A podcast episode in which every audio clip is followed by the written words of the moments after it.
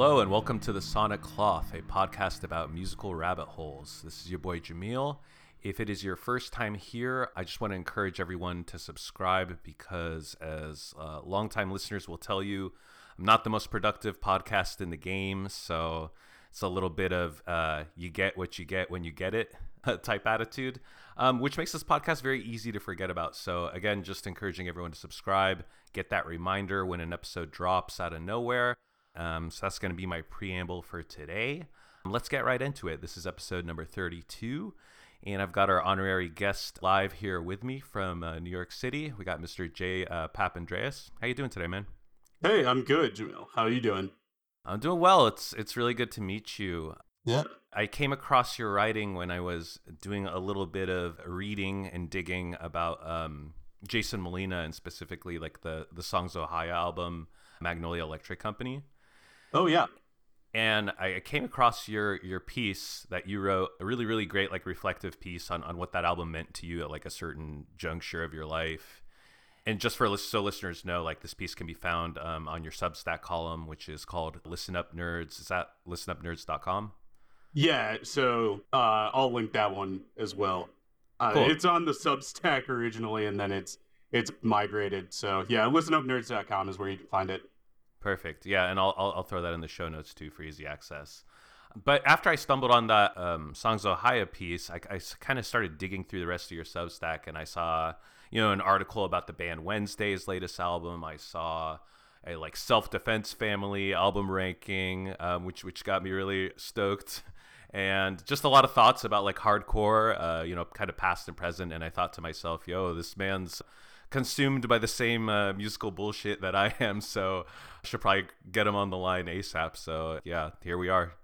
Yeah, for sure. Well, thanks for having me on, man. Uh, stoked that you got something or anything out of the rating. Appreciate it. So you know, very stoked to do this with you. Yeah, man, it's great. So besides Listen Up Nerds, I I read that you kind of do like other types of writing, like PR, design within like the music world and stuff, right? I currently do PR and bio writing and all sorts of music arts consulting for people that are, you know, looking to get into releasing music at a more, I guess, professional stage rather than just their uh the typical, you know, hey, I made some art, here it is, which is also extremely cool and I I value it a lot, but some people want to do it a little bit differently and I've put a lot of time and thought into how these things should work and like strategy for no good reason. Uh, but uh, yeah, I mean that's that's kind of what I do, and I I write a lot. I just about a month back did a ten year piece with Stereogum for Deafheaven's Sunbather. That's that right. went over pretty well.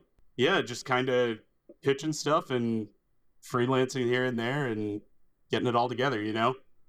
Yeah, absolutely. I, I do remember coming across that Sunbather article in the wild too. I think this is maybe even before we even started talking as well. So that I mean, whenever I see the ten year, fifteen year, twenty year, I'm like, how is how has it been that long? Right. And it's, I think it's largely because we don't we never previously got like anniversary reminders about things until Yeah. somewhat recently, right?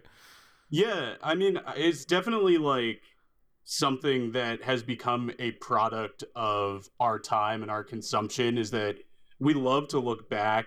Um, and I think it's a little bit difficult, especially with stuff that probably you and I came up listening to, to start seeing that because for so long, I think a lot of these albums that we see retrospectives on are like considered legendary and have always been legendary. And now it's stuff that uh, really like built up its own mythology in our time. And I think it's like just a completely different feeling. Definitely agree. Um, I also think, you know, I came up understanding what the classic albums of say like you know just the whole rock and roll canon were Yeah. right and then and and, and i think maybe this is another generation's like having like the tools of social media and the internet like our, our way of kind of doing it but also like a lot of these albums were came into fruition were born into this world like during a time where everybody is on the internet too so it just seems Totally. very very appropriate that you would have this uh, you know kind of like editorial edi- editorializing piece and then oftentimes that co- that like coalesces with like a 10th anniversary album tour a new vinyl like Redux for the 10 year anniversary. Like there's Yeah. a whole there's a whole strategy and like um I don't know like there's this whole rollout. It feels like with a lot, Yeah. with a lot of this stuff. Yeah, it's like forget the new record. You know, like you could have just put out a record last year, and it's like, all right, time to put out. You know, uh, we gotta we gotta reissue this one. We gotta go out on tour supporting this ten year old album, which I find weird, but I also just kind of understand it to be a thing at this point. And it's not like I haven't personally benefited from going out and seeing bands that I never thought would reunite or Totally. play records that I never thought I would ever see. So, you know. A couple of bands we're gonna talk about today. I think probably like, Actually, fa- yeah. fall into that for sure. Very much so.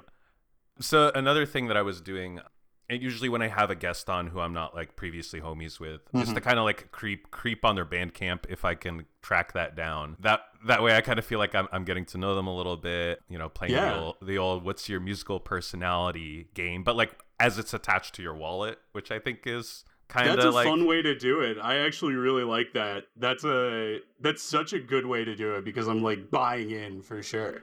Yeah, if you could look at someone's Spotify profile, and I mean, like, I don't know, it, I suppose it tells you something, but like, I feel like you're a Bandcamp collection with with like strict purchases. Like, this gives Yeah. you like a, a little more of a solidified, like, the more soulful version of their musical personality or something. You know, Right.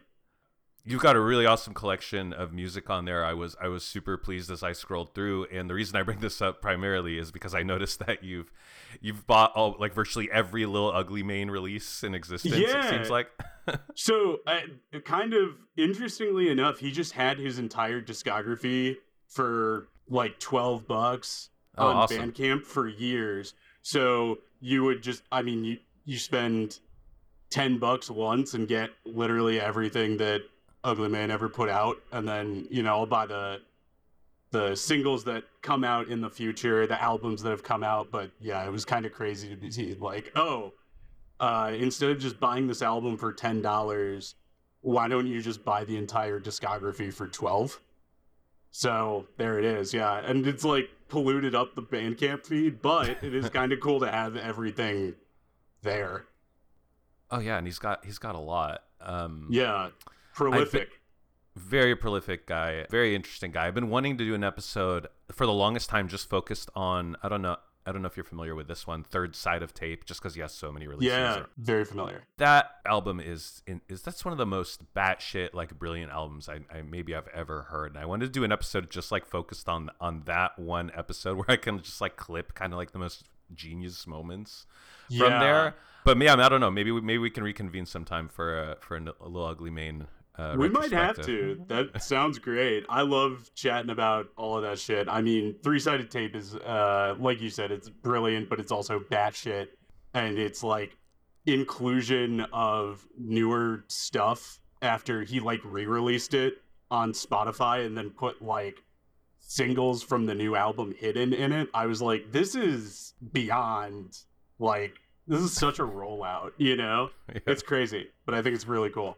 Yeah, there's a lot of there's a lot of lore in his artistry, and I, I'll say like I'm not I'm not like such a mega fan that I'm that I could speak like proficiently to any of that, but mm-hmm. he is also like an I, what I would consider like a good kind of like adjacent artist to a lot of other subgenres, especially like punk and Yeah. hardcore and metal, I think, and that kind of brings us to like why we're here today to talk about kind of like the hardcore adjacent world. So I think I think Jay, I think like you're a lot more steeped in the actual culture of hardcore than I am. Um, or, or, or ever was, but I wanted to just like put out there, like, what was like your first exposure to hardcore, and, and what kind of relationship do you did you have with it back then, and maybe what relationship do you have with it these days? Yeah, I mean, I've always really been into punk rock. You know, it's just been like ever since I was introduced to it, I was like, oh, this is the shit. This is like what I like. And I mean, over time, I've like waxed and waned very often, as people do. Hardcore originally was like not my thing. I really liked Screamo, like Scrams type stuff, Orchid, Touche Amore, this old California band called Calculator. I was really into Comadre just like very emotional scramsy stuff always caught my ear a lot more than hardcore ever did all of the rev summer stuff was just like very much in my field the older I got, I moved to Denver when I was 24, 25. And I wasn't like in a scene ever. And I, I wouldn't really say that I was in the Denver hardcore scene, but I was definitely around it. A lot of my friends were going to hardcore shows. And I was like, oh, I guess I'll go, you know, like I like going to punk shows anyway. Why don't I just end up going to hardcore shows? Bands I like are playing these shows too. And so I just ended up like really in deep with like hardcore. I think there's a lot more to talk about. I think it's a lot more active. So I think that's why I'm a little bit more steeped in it than like the typical punk world. Mm-hmm. Uh the scene is a little bit smaller, a little bit tighter, but it's also like a lot more widespread, just like out through the entire United States, I would say. And it's a little bit more connected than punk is because I think like punk is very surface level, not that it's bad or anything, but you know, a lot of folks will wear like a social distortion shirt and that's cool, but there's not as many folks that are wearing like an old Have Heart shirt. And I hmm. think it's like a very it's a different level of understanding there. Not that I have everything in common with this person, but I'm like, oh, okay, I I at least know that band and I like them. So I don't know. My exposure was just kind of like very gradual, and then suddenly I was just going to hardcore shows with my friends all the time, having a lot more concrete thoughts about it. I think it's a lot more business oriented than a lot of punk stuff, so it's kind of easier to play that game in your head. Mm-hmm. Uh, the art kind of takes a little bit of a backseat to the hype and the the show element of it all. And I've always just really liked the show element and the performance aspect. I think that's the coolest part, and I think that that's what separates uh, hardcore from just your garden variety punk rock. So it's kind of my experience and whatnot. And what would you say, like these days, is what's kind of like your relationship to it? I, you know what, I go to a lot less shows now that I live in New York. There's stuff going on all the time and it's impossible to keep up with it. You're in the land and so I, yeah, exactly. And I would say that I go to a lot less now. I mean, I feel like a dickhead, but I DJ'd the other night and I got to the place where I was DJing the the venue and I completely missed that uh, Glue had played a show right before I DJ'd. so I was like, how the fuck did I just miss a Glue show? Like, I love Glue. I love that band why did I just miss this entirely? uh, but I miss shows like all the time. I try to go to as much as I can. I think so. I'm moving back to Denver in like six weeks, and oh, I I think that when I get back out there, I will probably be able to go back to the level of show going that I was at prior to moving to New York, and I'm pretty excited for that. Uh, things are a little bit more spread out, and you can say like, all right I can pace myself. It's not all just happening every single night, you know? No doubt. Yeah, I, I that'll be interesting to see if your pattern of show going behavior changes when you're out in Denver. I, am sure your theory will end up being correct. And I know I'm just I'm gonna I'm not gonna shout out Denver hardcore because I don't know Denver hardcore, but I will shout out other people who I listen to who constantly shout out Denver hardcore. So okay, hell yeah. I know that there's something going on there that's pretty special. There's a lot right going on yeah. there. Um, I mean, Adam and everybody else at Convulse is just doing some of the coolest shit in hardcore right now. I think like Convulse is probably the best label yes. in terms of like of stuff that I listen to. I am like always paying attention to what those guys are putting out, and I'm like, this is sick. New Destiny Bond record is dope as shit. Everything that Adam's been touching has been turning to gold. I haven't heard the new Spine record yet, but I am to understand it is very cool. Did you say so, Spy or Spine? Spine. Spine. Oh yeah, I just I just checked them out recently too. Um, yeah, that that one looks interesting too. Yeah. So yeah, for sure. I just see. I didn't even know that Convulse was out of Denver, but I, I is, do know yeah. I do know Convulse, and I I like a lot of bands on there. And I think if you're into obviously this like Convulse is very much like res- partially responsible for this like new wave, this resurgence. I guess totally. mainly mean that in the kind of the fast hardcore world, but I know that they dabble in a lot, in a lot of different styles too. Yeah, it's I mean it's all over the place, and I think that's in a good way. I think it's just like you can't say that this band is a convulse band Yeah. you would just know because Convulse put it out. Whereas like there's a lot of Denver bands who are on Youth Attack, and you know how a Youth Attack band is gonna sound. That's not like a dig on No, no. Youth Attack in general because I like Youth Attack records, but uh, you know what a Youth Attack band is going to sound like before you drop the needle. Like that's just how it is.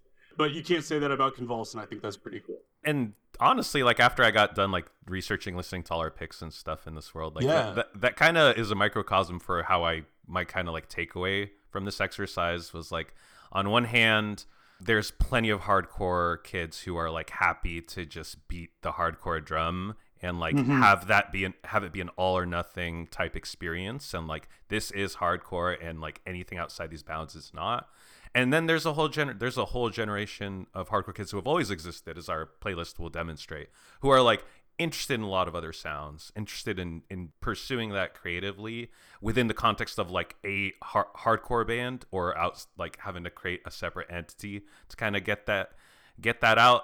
And i don't think that that's unique to hardcore. I think that's just something that probably is a phenomenon that exists in any kind of like really tight scene.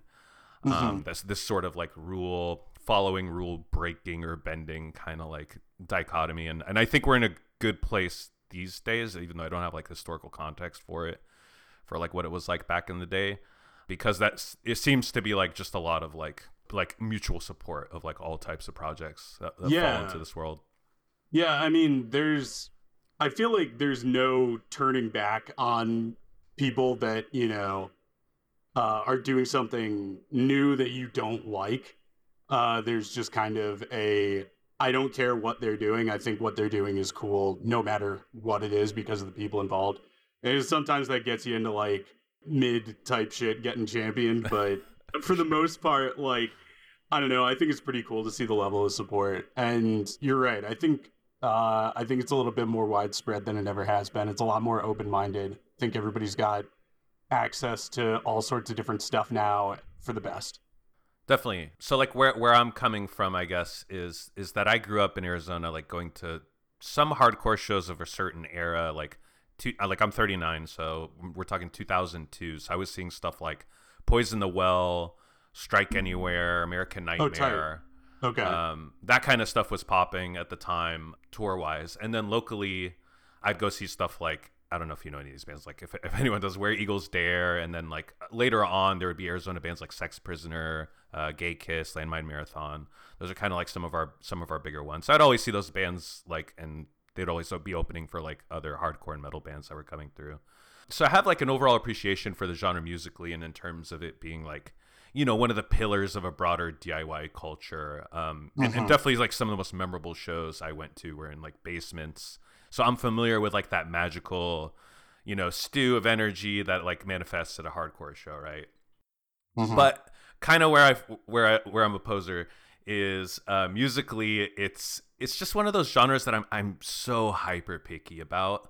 Um, Yeah. and it, I think it's to the point where I'm like kind of kind of squarely on the outside of it culturally. I'm I'm not I'm just not someone who is like taken in and like gave myself to hardcore despite having a love for a lot of like beloved hardcore bands, like a lot of staples like, you know, Bad Brains, Jerry's Kids, Yeah. Marauder, like Converge, like Have Heart, Heart, Gulch. Like I like I love all that shit for sure. Yeah. It's like that's like my stuff.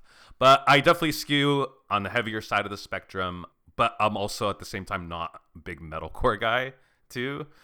So I just have my sweet spot, which makes I don't know. I think it just makes me more of like an admirer than having like two feet in the scene. If I had to just like self-identify, and the other thing is like that I think places me on the outside is when it comes to really tried and true hardcore bands. Like I'm talking about shit like um, Agnostic Front, Cro-Mags, Mhm.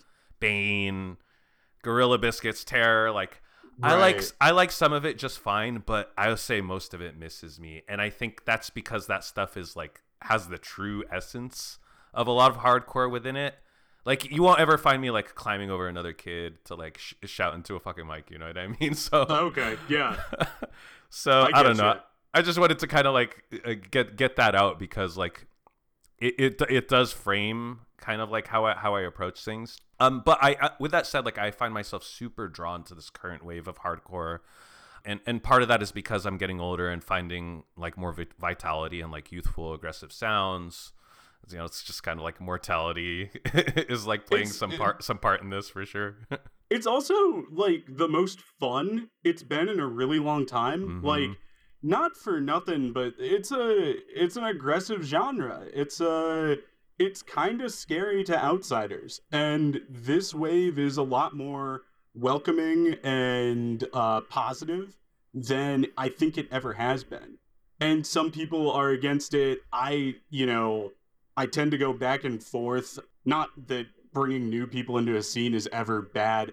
I'm more concerned about like the the apolitical nature of it, kind of like bumming me out, and just the uh the general like. There's a Mhm. lot of shit going on in the world, obviously, yeah. and uh turning a blind eye to it is like, I think it's stupid. Uh, I think it's kind of whack that I don't see uh you know like bands that I like posting about social issues anymore because it's just not like it's it's led to like more personal branding and I think it's a lot more like apolitical because of it and pushing like the business side of things. Whereas I think that there's like a probably a, a fine medium to be in the both you know? That part bums me out but at the same time I do think it is like the most fun it's ever been. And I think that that's a great thing you know? Yeah. Yeah, maybe some post COVID like hangover Totally. needing to be exercised there. But dude, I'm with you on like the real lack of like political like revol- revolutionary type like uh, language and stuff. You're right. It is inclusive. Yeah. It's super inclusive in that in that way. But then it's like, yeah, but so is like fucking Target. You know what I mean? Right. Like, like exact exactly like we should be there we should have always been there and i understand that this is like a net positive like you see a lot more different types of people at hardcore shows than when i even when i was like Mhm. fucking you know seeing Shai Hulud in like the nile dude yeah. or whatever. But like you're right. There are like in between i don't go to a ton of hardcore shows so i don't know you tell me. Like in between songs are there uh, like angry like screeds? Like is that still happening? No, I like mean, this, no, this, this was the birthplace of that shit No, exactly. And I don't see anything like that anymore. I don't maybe it's not because or maybe it is because I don't go to the right shows or whatever. I see some bands do it. I but it's like very few and far between. And you know, it's like I again, it is the most diverse I've ever seen this scene. And I haven't been going to shows for the longest time, but I've been going to punk shows for a really long time and it's even more diverse at punk shows than I think it ever has been. So, you know, I think it always it kind of is going back upstream where it's like, look, man, what once felt like the edge of society is very much not that anymore. And that's cool because I think a lot more people can see themselves aligning with that sort of thing and they've got a space for it. Mhm. So, always cool by me. But yeah. In, in the words of uh, Boy Sets Fire, where's your anger? Where's your fucking rage?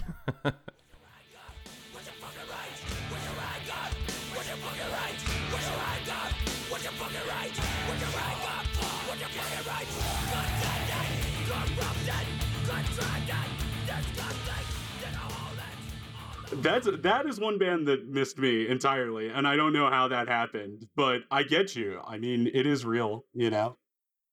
well, it's, it's, I mean, it seems like there is anger and rage, but it's like, what what is it directed at? Is it sort of myself, like, yourself. I mean, whatever. Like, fine. I'd rather hear that than like complaining about a woman. Like, you know, I don't know. well, yeah, negative hardcore is awesome. I'm in, I'm super into it. Yeah, totally. All right, well, let's um, get away from tried and true hardcore. Let's talk about the word adjacent. Let's talk about the term we're using here. Um, I don't know what the origin of this term is in the context of hardcore, but I feel like people use the term adjacent to refer to kind of genres within hardcore, Yeah, or kind of like how or- hardcore kids call any non-heavy or fast guitar rock like shoegaze. Like I don't know how that. Like I don't know. Is this just is this just a, a lazy term? I guess. Uh, yeah. Well, so I think that some of it stems from the podcast Axe to Grind, using the term adjacent, Oh. like several years ago. I Were feel like that. I don't want to say they're the first, but they are definitely like The popularizer of it. Yeah, Yeah. like I didn't hear people say adjacent before I heard like 10 episodes in of Axe to Grind, they would keep referring to things as Jason or calling something hardcore adjacent. And now, like, it's something that I say every time I hang out with friends at shows. I will be talking about something and, and bring up that it is adjacent, which feels real wild to think that that's just like evolved over the last five, six years, maybe. But yeah, um, anything that is kind of if it has a hardcore like a guy that was once in a hardcore band in it, it's adjacent, and I think that that's slightly uh lazy but at the same time it's not super far off from the truth mm-hmm. in a lot of these cases i don't see stuff that's not like terribly far from hardcore you know i th- i think it's like yes this could be a lazy term if you use it in a lazy way if that makes sense on its face it's a term that you could apply to any any totally. like subculture but i don't i don't think that it happens outside of hardcore no, all that much to the point no. where it's now become ingested in, into hardcore like some right. other sub subculture i suppose could start using it too yeah it's like it's funny because it's like it's not post and it's not proto no it's a jace it's alongside it's alongside which yeah. like maybe practically can mean these bands can play together at a show. Like a fest it's got to have like yeah. tried and true hardcore bands and it's gotta you gotta have some well, adjacents to kind of fill in at the right slots to like give little little breaks.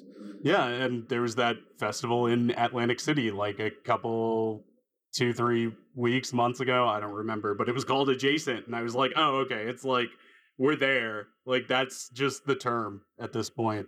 That uh, that fest makes no fucking sense to me because it's called adjacent fest. The headliners mm-hmm. are like 2000s like pop punk and emo bands, yeah. I think, if I remember correctly. And Turnstile.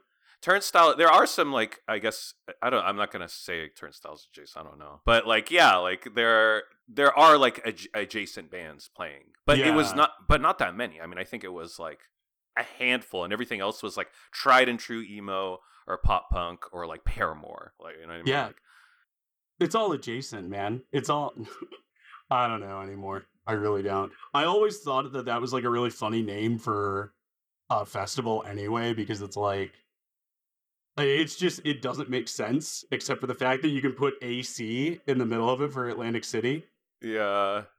I was gonna say it, it might just be capitalizing on like a hot term, right? And that's right. Literally, that's literally all it is. I mean, it, it, would be cooler if it was like the inverse of like a Sound and Fury, where it's like pure adjacent bands playing, yeah. and then like throw in like a fucking beatdown band or like Terror or like some hard ass band like in between is like the palate cleansers. Right. oh, um, man. do you think a stipulation to like adjacent is that there had has to have been either member like past members of hardcore bands or like past or current or it's like they're playing in a couple bands. Is the membership like the important part you think? I think part of it is or like just general adjacency and like maybe proximity maybe it's like somebody's merch guy maybe it's we've played shows with this band maybe we're putting this band's record out. That's all considered adjacent. There's at least like one degree of separation in all of these bands that would put them uh, maybe not with a hardcore band, but at least like they're being vouched for by other people in the hardcore scene where some sort of authenticity is uh, valued over literally anything else. Yeah, like the sound even, right? Yeah. Like it could exactly. could be could be a band like Hotline TNT that just like came up playing basement shows with with largely with hardcore bands. Right um, and that's like that that is literally the the single and only connection and then they end up like kind of rising rising up through the ranks like via that diy scene. Right and i mean we'll talk about especially some of the newer school stuff uh that we've got for picks like some of this stuff does not sound like punk rock at all it does not sound like hardcore but because the members were in some other hardcore band 10 years ago then suddenly that's a hardcore band, you know, or like that's an adjacent band to put on a bill with something that's going to absolutely cause like property damage. So let's let's talk a little bit about eras of adjacent bands. Like if we're talking about like the the 2010s, like the ones that I'm thinking about are like Title Fight, maybe even like Ceremony at some point, right? A little later on. Mhm. Um, Basement, Citizen, Touche Amore. Um, I think a lot of this stuff is is basically it, the cleaner, more melodic end of post hardcore, but with sprinkles of like 90s stuff, especially emo, I would say, like thrown into the mix.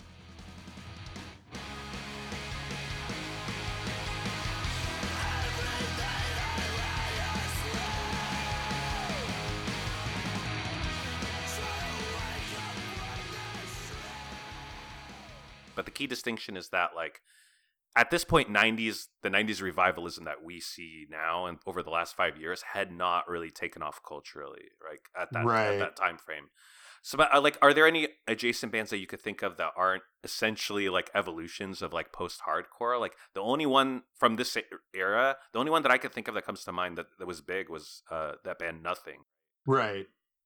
Yeah, and I mean nothing. W- nothing is like a purely alt rock shoegaze band in the vein of Ride or, you know, who else am I thinking of in this case? Belly. You know, all this stuff that's like very much in the pocket of uh real like real life creation record shoegaze. And a little bit as well. I mean, they kind of sound like Candlebox. They kind of sound like Mhm. 90s rock stuff. And I love that to death so it's never it's never an indictment of that band but it is what they sound like compared to nikki's old band horror show you know these are night and day. I mean i guess like cloakroom i would say is technically like an adjacent band uh even though doyle was in grown ups an emo band. Bobby was in native which was like an emo core Post hardcore. hardcore band. So Really good. but that's yeah but that's very much in the like not this was not like a 90s evolution in the typical way i guess? Because it's it's based on like hum rather than you know putting a bunch of delay on stuff it's based on big riffs it's Mhm. based on uh you know torch and stuff like that rather than the breeders or you know nirvana. It's it's just very different both bands like signed by relapse too i think which is That's interesting because that's like a largely a metal label but does have like roots and grind and hardcore too but it's like i think maybe the estimation i'm speculating i don't fucking know is that like this would cross over to both like kids in the hardcore and punk world and like kids in the metal world like in different in Yeah. different ways yeah Yeah, I mean, every time I would go see nothing, it's very much like both worlds. You know, it is nothing. I saw nothing play with Boris last year, and it's like, okay, you have the Boris fan, and you've got like nothing fans. And I think nothing fans are Boris fans, but not all Boris fans are nothing fans. Yeah. And there's definitely some crossover there. Um, but yeah, For I mean, sure. there's all sorts of stuff. I was guess some of it is just the absence of big riff rock in like any other capacity in any other place other than punk and hardcore and metal, right? Like Right. it's just not in it's just not in like the main it's certainly not in like the mainstream music world. You have like f- five bands to choose from and they've all been around since like the 90s and they're still Yeah. doing their thing and that's pretty much all you got. So I think it's just there's a there's an economics of uh like supply Yeah. and demand here too where like yeah, that, that makes a lot of sense. So, what about like more recent adjacent stuff? Because you mentioned Axe to Grind, kind of like maybe popularizing the term. If we're talking nowadays, when I think when they're like in my head, when when I hear adjacent hardcore, like I, there's a little bit of like a big three in my mind, like uh, Fiddlehead, Anxious, Koyo, who are bands that are more or less playing, I think, like pop punk, emo, and some of the more melodically driven hard, like melodic hardcore stuff from the Mhm. 90s and 2000s. But these bands all have like either hardcore pedigrees or some le- kind of some hardcore type dynamic stuff happening in their music. I think the shows play out exactly like a hardcore show, minus Mhm. maybe moshing. Well, yeah, no one's no Yeah. one's, no one's getting uh, killed to to anxious, but they're configured like a hardcore band, right? Like front man shoving the mic into kids' faces, sing-alongs. Sea of sea of young dudes. I mean, I know it's a little bit different these days too, but that's still kind of like the core. Yeah. I personally I can't get into any of that stuff myself. And and I was very much of the era of like Victory Records emo, which I'm not saying that's what those three bands are basing their sound on. But like Right. I bought like Tell All Your Friends by Taking Back Sunday, like the same week it came out. I bought Stay What You Are when it came out. Like that stuff was I was 18, 19 when that stuff was coming out. So it was for very much for me. But I feel like I should be nostalgic for that stuff, but I don't know. It's it's one of those like musical areas that I have like I've moved on from a long time ago and just I never I just can't go back to that stuff for some reason. Yeah, I mean, I think that that's like a fair assessment of it. Is like, it, there is definitely a feeling there. It's a lot more positive, I would say, on the newer stuff. Um, it's a little less emotionally wrought and like lashing out. You know, not that it's like we're not gonna relitigate this, but like brand new Glassjaw, Taking Back Sunday, like all of that stuff has a little bit of uh kind of misogynistic undertones that would not fly today uh for better or for worse For Glass for better for better yeah well yeah i did actually go see them play the the big misogyny album not that i actually ever liked that album but i did Oh. go see them play it live early last year for like the whatever anniversary that was Any censoring or no? no, I mean, I not that I know of. Um, not that I would have noticed, but I saw them play that, and then I went back the next night to see them play Worship and Tribute. And Ah, saw, see, that's that's my Glass album right there. yeah, same. Uh, that's what I always liked. But it was a really, man, they're so good live, and I never thought I would be like at a Glassjaw show saying like, "Damn, this band really brings it live." But they do. Yeah, I mean, all of that stuff, like, it's very the attitude is very different, but the sound is right in that pocket. There's a clean guitar, maybe an acoustic guitar. There's a bigger, heavier guitar with a bunch of fuzz on it. There's a bass, there's a drum, there is a frontman. You know, it's all right in there, same sort of sound, just structured. I think like the song structures are a little bit more hardcore. They might not be as straightforward first chorus, verse chorus, bridge, chorus kind of thing. Mhm. Uh, some of them are, you know, there's a lot of like alt rock sensibilities going on there too. On like Fiddlehead, it's as much, uh, I think it owes as much to Lungfish as it does the Goo Goo Dolls. You know, it's right Yeah. All in the same sort of thing, oddly enough. Uh, they make it work.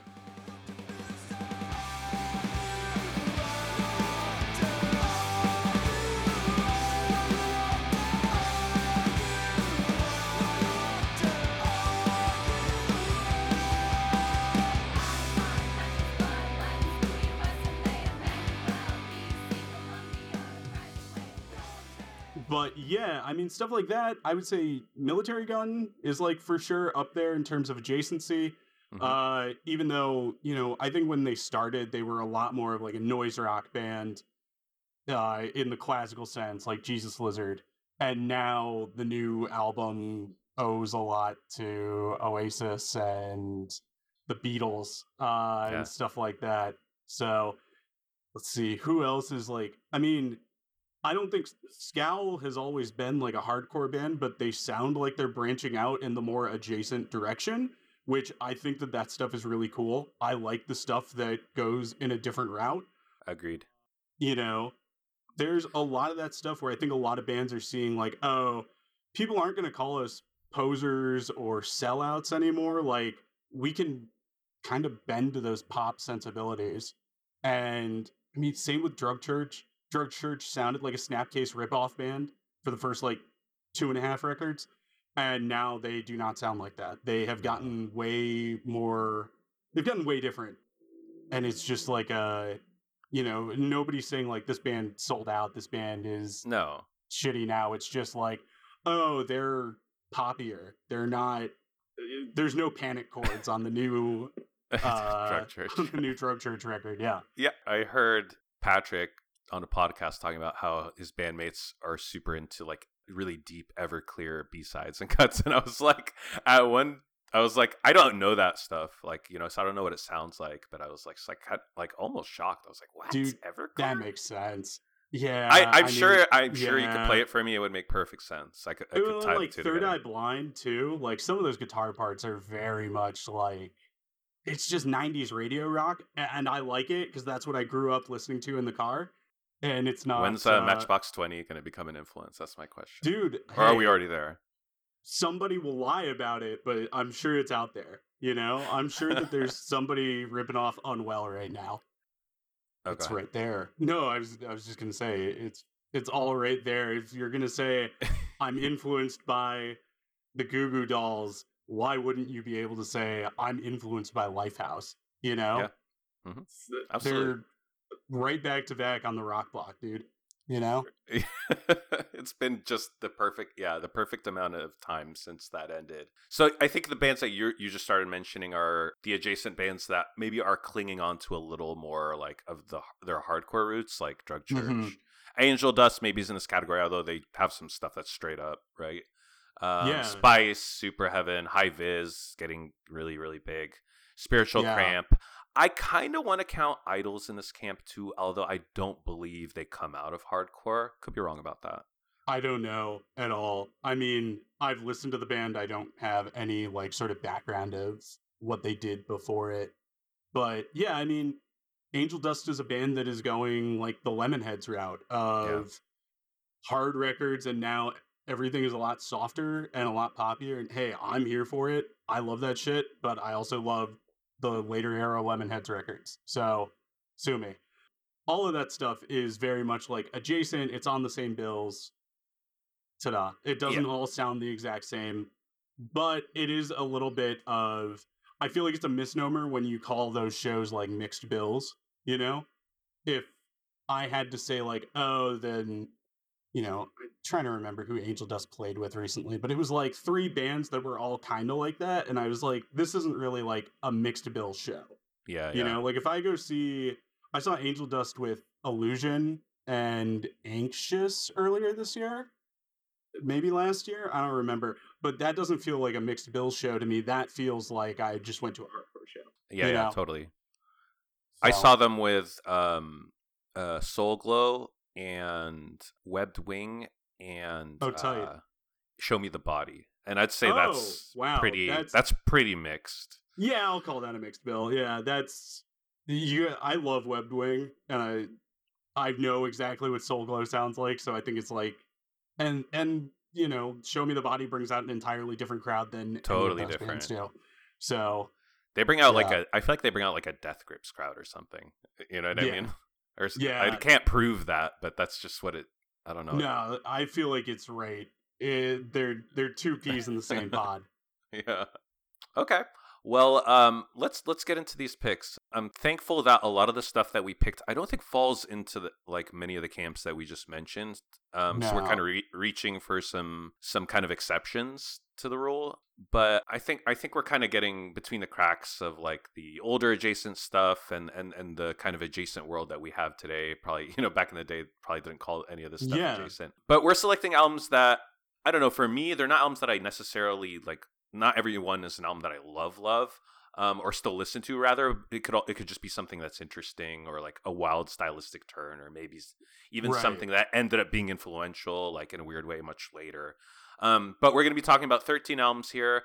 Um, we're hitting them in chronological order from early to later, and we're also kind of splitting these these picks up into two broader categories. Kind of got your more old school adjacent stuff, so that's anything from the 80s through the 90s and then the new school stuff is going to be anything like 2000s 2010s um, and up through today. So yeah i'm, I'm ready to go if you are man. Yeah let's do it. Oh, oh,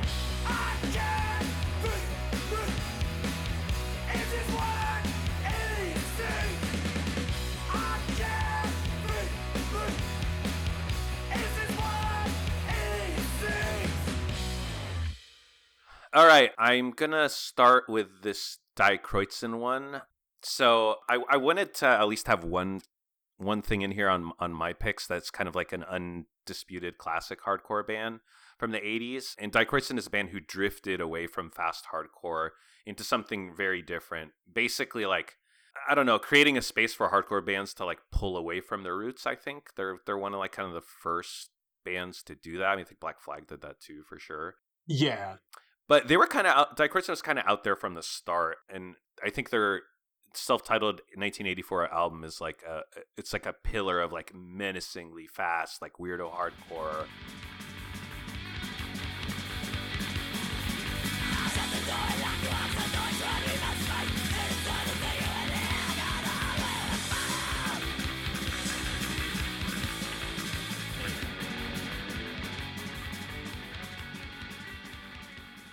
I mean, I'd put this up with like your Poison Ideas, your Jerry's Kids, like Negative Approach, that kind of mm-hmm. shit. But they just dropped the fast hardcore thing like more and more and embraced more melody as they went on, more progginess too, and and more experimental jammy parts. So this album that I picked, Century Days, is their third full length. It's from 1998. And at this point, they've kind of abandoned fast forward completely, which again is not totally out of the blue. Like Bad Brains did this in '86 with I Against I, right? Like, is there anything fast on that album? Uh, I mean the the title track is kind of fast. Yeah, yeah, you're right. No, I mean it's it's a departure for sure. It's a departure, and I guess you know quickness is like even more of a stark departure. But I could see some people, you know, coming onto that one and being like, "Whoa, what's going on here?" Even though it's, in my opinion, fantastic album. Like, yeah, love that, love that one. I feel like most Bad Brains fans love that one. But um, Die Kreuzen was like morphing at a very accelerated rate. I mean, their sound was going into like this very mid-tempo, texture, dark sound that would end up sounding a lot like what early 90s grunge would become. And and I think this is the the sticking point is that they didn't really get into 80s metal territory which I think a lot of a lot of stuff did. So I don't think this is a perfect album or anything. It's just a really interesting band and and, and a record where they really dropped like hardcore sonics altogether.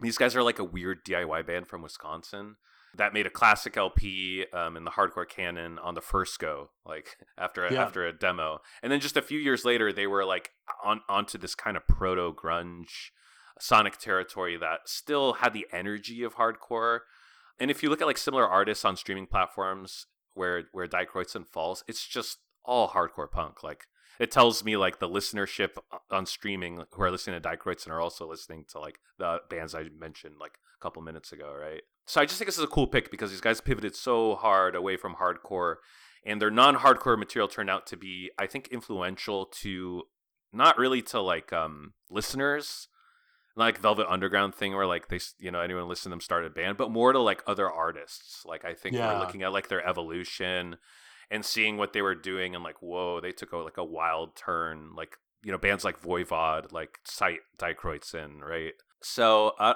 I, I don't know. Um, I just think it's this is a this is an interesting place, and I'm sure they like potentially lost a lot of hardcore kids like along the way going to this. So what was your take on on had you heard this record before no, hadn't listened to this before. Um, I knew about it. Like I knew that it's a departure from previous efforts. I want to say that uh, Sam McPheeters talks about it a little bit in his book Mutations. I love which, that book. Yeah. yeah. it's a great book. It was uh, classic. That was my first book of quarantine, and I was like, man, this is Sam McPheeters rocks. You know, he's um, so funny.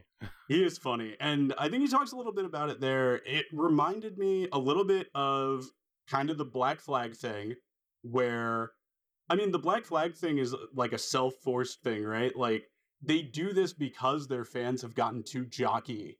So they're like, all right, my war side two is going to be for freaks, and we're literally going to call this EP the process of weeding out to uh to weed out the dickheads, as Greg Ginn put it. Like he didn't want jocks listening to the al like to Black Flag, especially with Rollins in front, mm-hmm. and he went full left with it. And I think it was like a challenge set out like, oh, if you're really hardcore, you're going to care about this. I don't think the same thing can be said for Die Kreuzen on this record. Like, I think that's just what they wanted to do. And if somebody gets lost along the way, then so be it you know, which is the opposite of what Bad Religion ends up doing. If you're familiar with Into the Unknown, uh, yeah, that's their pr- like weird prog rock that is, one. Yeah, and they it's kind of almost space opera y, but like it's really they went very left field with it, very proggy, kind of in a way that this record does, but everybody hated it and they just basically deleted it from their entire you couldn't get that record on lp they the band like disavowed it. Oh wow. Uh, right before it, I think there were like maybe a thousand copies up until they did like a big uh, Bad Religion reissue in the early aughts. But no one, re- no one reps for this record. Is what you're saying? no, nobody likes it. It's not even like good. So that's kind of the other thing is that Yeah. like they tried to basically delete it. Nobody in the band likes it. Nobody who listens to it really likes it. Uh, it's very funny to see. I went and looked, like listened to a little bit of it after listening to Century Days because I was just very like, oh yeah, this was fully deleted. Like it's not. I think we sort of like de-emphasized the idea of like how hard it was to, to like delete something. We're talking like they had to stop records from going to stores because they did not want to release this album. There was like a full push to just disavow this thing completely, which I feel like now, you know, you just right click and delete, and it was like an ordeal back in the day. So I thought that was interesting. There are people that claim to like it now. I don't believe them. I think it's contrarianism at its finest. Yeah. Of course. Uh, but yeah, I mean, I thought this record was really cool. Uh, it also reminded me of Into Another. Are you super familiar with them? yeah. Recently. Okay. Yeah, I mean, it really just kind of like paves the way for people to get weirder and weirder and to not lose people along the way. I don't know what the response was to this record. So I can't say whether or not this did lose listeners. I don't think they cared. It doesn't sound like a band that cared if they No. lost listeners. So good on them, you know? I thought it rocked. It was a good pick. Yeah, I think when you research this album and you see like the praise that's being heaped on it, it's it's merely coming from like prog and experimental and like even I would say like some metal kind of circles Mhm. um, primarily. So you know, I think I think there's a lot to like for if you're a metalhead who appreciates hardcore punk. Like this is this is a great band for you because you get that '84 classic like fast hardcore, super savage album, and then you get like this this evolution that happens over the course of four or five albums and it's really natural. It's it's really cool. And the track that i wanted to to highlight here that we're going to hear a snippet of is, is a track called number three. And i love this track because it's got these multi-layered like delay guitars and this like chorded bass. There's just like this interplay that is just it's super masterclass kind of shit. Um this is like atmospheric rock atmospheric rock that's dark kind of tortured and to me it's like a, a time capsule of kind of like punk and hardcore like giving birth to alt rock today. Not that it created this stuff because i just don't think it had i don't think it had that big of an audience or a type of resonance but i think people who were in um people who were watching this band evolve like the, the inspiration came from there and that's why like early alt rock just has a lot of like shades and colors from like punk and from hardcore um, and from metal even. It's sort of like just this melding of like different rock underground styles into something that could be commercialized uh, ultimately. Right. yeah well let's let's go ahead and give a listen to um, number three from Die Kreuzen off the album century days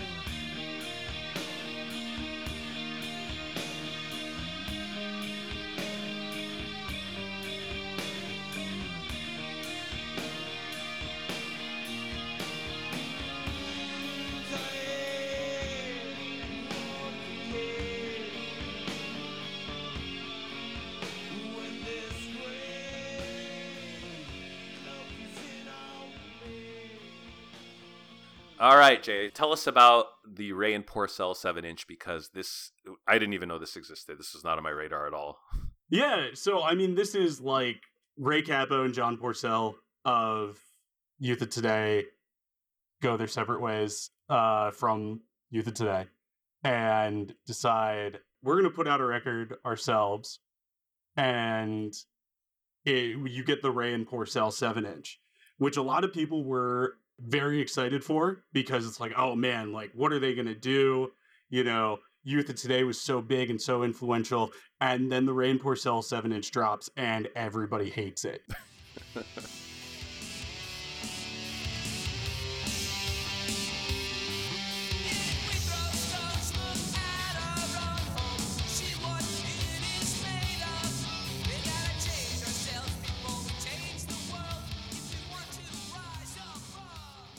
it is two songs.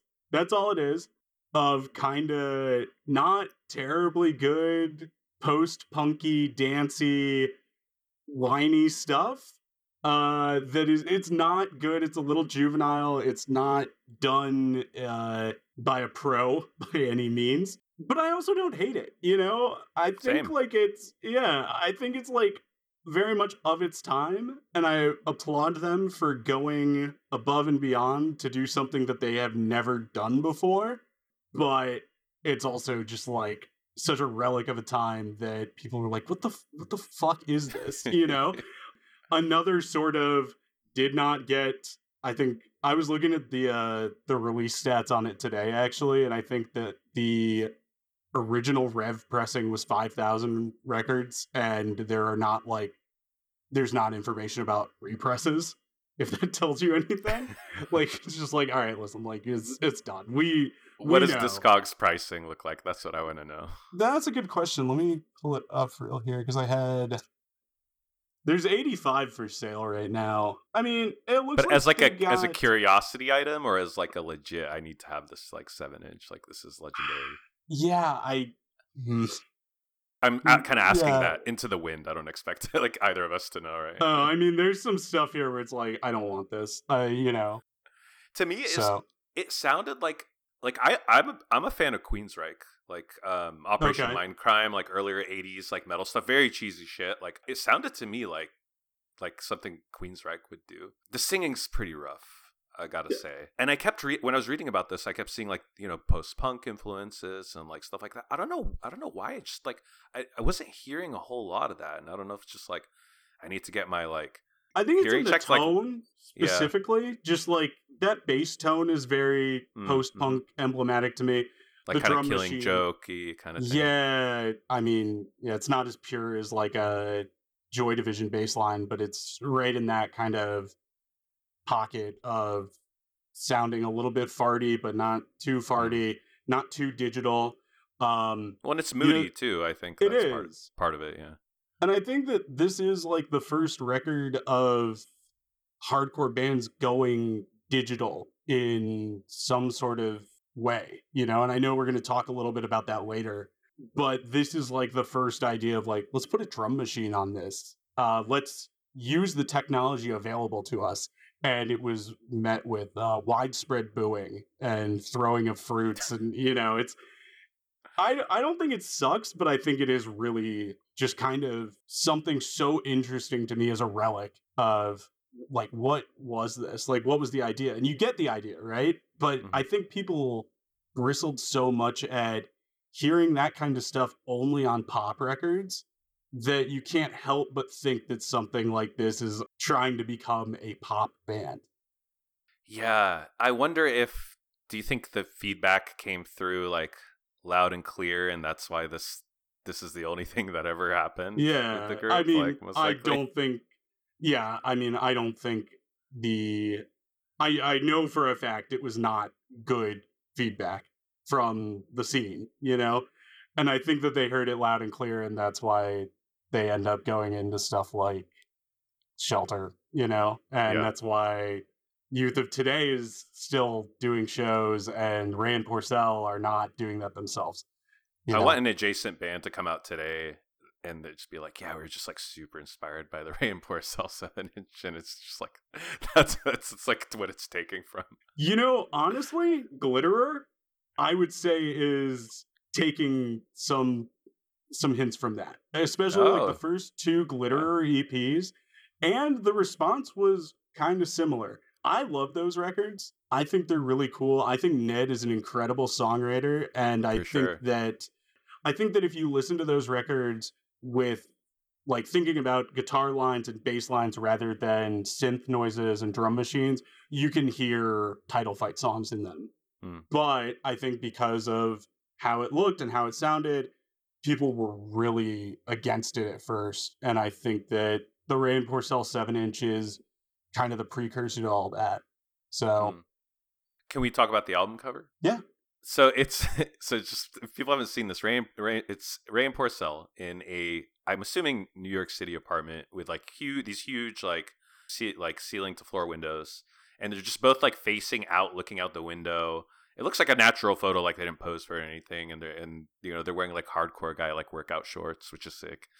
I don't know. This this is the first thing that struck me when I saw it, and I guess there's some like I don't know memes and like lore around the cover too. I was wondering if you knew anything about that. I didn't really go much farther, but I I think it is like eh, one. It's a very memeable thing because it's like what are they looking at but it's also like they are turning their backs on you the listener if you are holding this record in your hand and i think it's such a cool idea that it's like one we're turning our backs on you and two you you can't get in front of us we're looking ahead at the future and you can't even see what we're looking at. Damn. Because we're so ahead of you. So much attitude. I love it.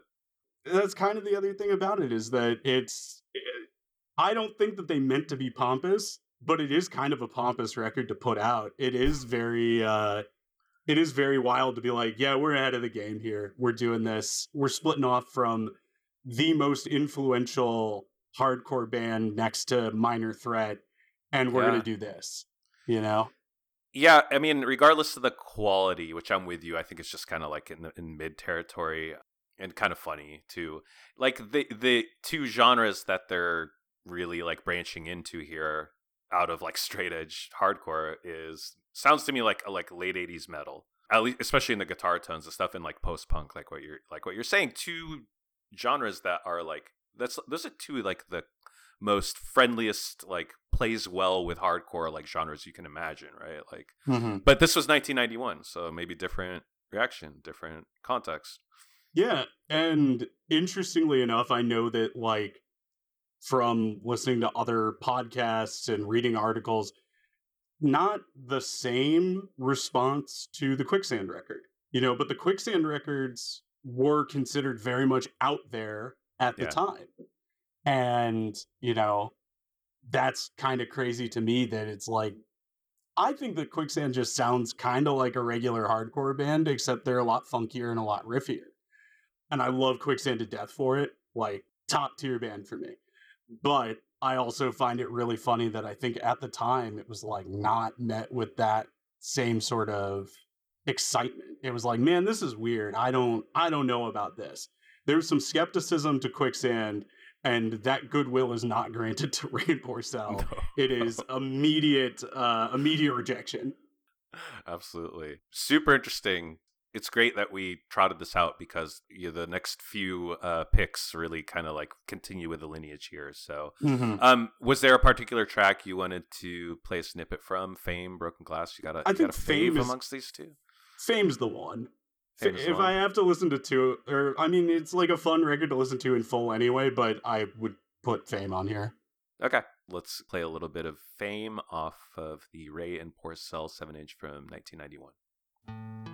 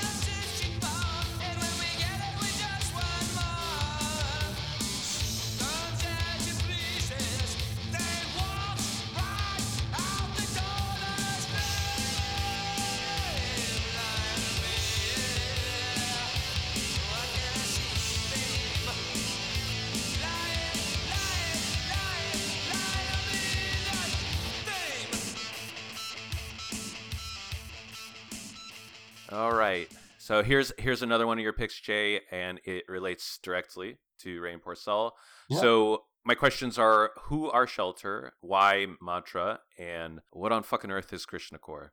All right. So, Shelter is a Hare Krishna based hardcore band. They believe in the tenets of the Hare Krishna teachings. Uh, there is a lot of, I think it's called like the Krishna consciousness movement. So, like, there are a couple of different lines of believing in Hare Krishna, right? So, I I personally am not, but I am absolutely fascinated by the idea of spirituality within hardcore. Hmm. Uh, I believe it's very energy based teachings. I feel like there's a lot of energy in hardcore and around it. So it's kind of interesting to see that in action. And uh, I don't know. So Krishna Core is a lot of guys who end up believing in the teachings of Hare Krishna and go off to form their own bands to sort of recruit people into the Krishna consciousness movement, but to also spread the teachings. Uh, it's almost like a missionary thing. Hmm. I think it's pretty interesting in just terms of like a slice of reality and a thing that people really got into. I remember I went to a Krishna temple in Denver because they have a really, really good vegan buffet. Shouts out to Govinda's. Um, there are a lot of those, by the way. If you're looking, one, if you are a band on tour and you are somebody is vegan and you got to keep vegan and you want to keep vegan for like no money at all, find a Krishna temple with a buffet. Uh, number one thing that you could do. It's all pretty fresh. It's probably decent. They also they don't believe in eating garlic, which is kind of a fucked up thing in my mind. Oh wow. So allegedly, I looked into this once because I was like, "What the fuck is going on with like?" One Krishna food was like kind of bland. I didn't want to say it, but you know, like, listen, you're gonna get fed. I mean, Um, is it any wonder? Yeah, no. Uh, so they believe that if you eat too much garlic, you basically get high off of eating it. And I was like, this is insane. But also, I want to eat enough garlic to get high. You know, so branching off nut- from what- nutmeg? Have a, Yeah. a nutmeg? Oh, that's true. Forgot about the nutmeg thing. Man. So yeah, I mean it's just a bunch of like straight edge guys who end up going into doing this kind of music. And then branching off of Shelter and their heavier counterpart 108, the guys from Texas is the reason end up forming Texas is the reason to get out of the Krishna core scene and to get away from the intensity and the teachings of Krishna core. Oh, I didn't know that. Yeah, so a couple of the guys in Texas is the reason we're originally in 108. So yeah, I mean, I think it's just like kind of a funny little ripple in hardcore. Mantra is the big swing at making a record for the radio. It's on Roadrunner. It is full departure from Equal Vision Records. This is like the push. 1995, you're on Roadrunner Records. You are putting out a good, I think it's a good record. I think it's very poppy. You mentioned uh, its similarity to a current band. In the What, in one the track in particular. Maybe there's a couple moments. I think there's a lot of moments. Honestly, I think it's I think you're spot on with it and it was one thing that I didn't really consider. And it's they do kind of sound like Turnstile, you know? The track that I was talking about is Empathy. Yeah. When I heard this, I was like, "This you could throw this on Glow On so easily." Yeah. wrong.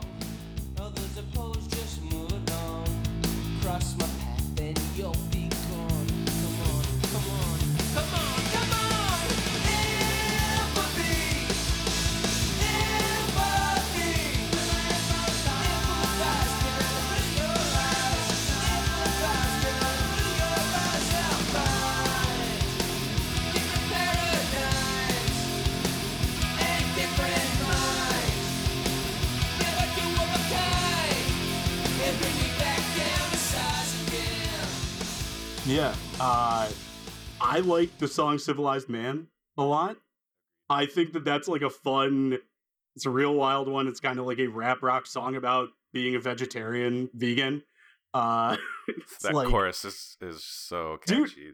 but it's so good, right? Like you start like singing along, you're like, all right, maybe they maybe they were talking about something on this one, you know?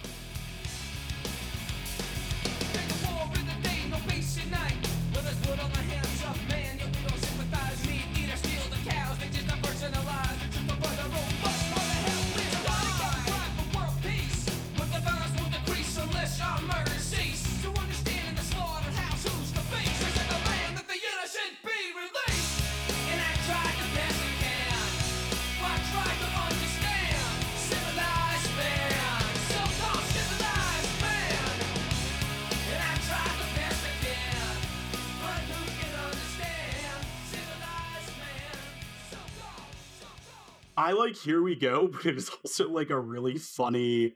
It's funny to look at from a lyrical aspect because it is like a pro abstinence song. And it's like it, these because it's a spiritual band, I don't think it's really that far from like Christian rock in my Yeah. head. It's got the same goals, right? Exactly, you know, it's all right in line and it's all the more you listen to it, the more similar you get to it. But Shelter, by virtue of being a Krishna band, is vegan and talks about animal rights in a way that I think is like kind of compelling. I I've always found hardcore with a cause to be incredibly compelling, whether it's straight edge hardcore, vegan hardcore, Krishna core. I think it's just like a full dedication to stuff is a lot more appreciated by me. So, yeah, I mean, cool record. Real, real wild stuff going on in the water back in 1995. You've got that, and then you've got 108. So, yeah, I mean, I guess we can talk about that too. For sure. This album has hits like all over the place. The first my first spin I was I was laughing a lot. I was like this is so goofy and so Yeah. funny. And then third, fourth spin in, I'm like I know all these hooks are like in in me now.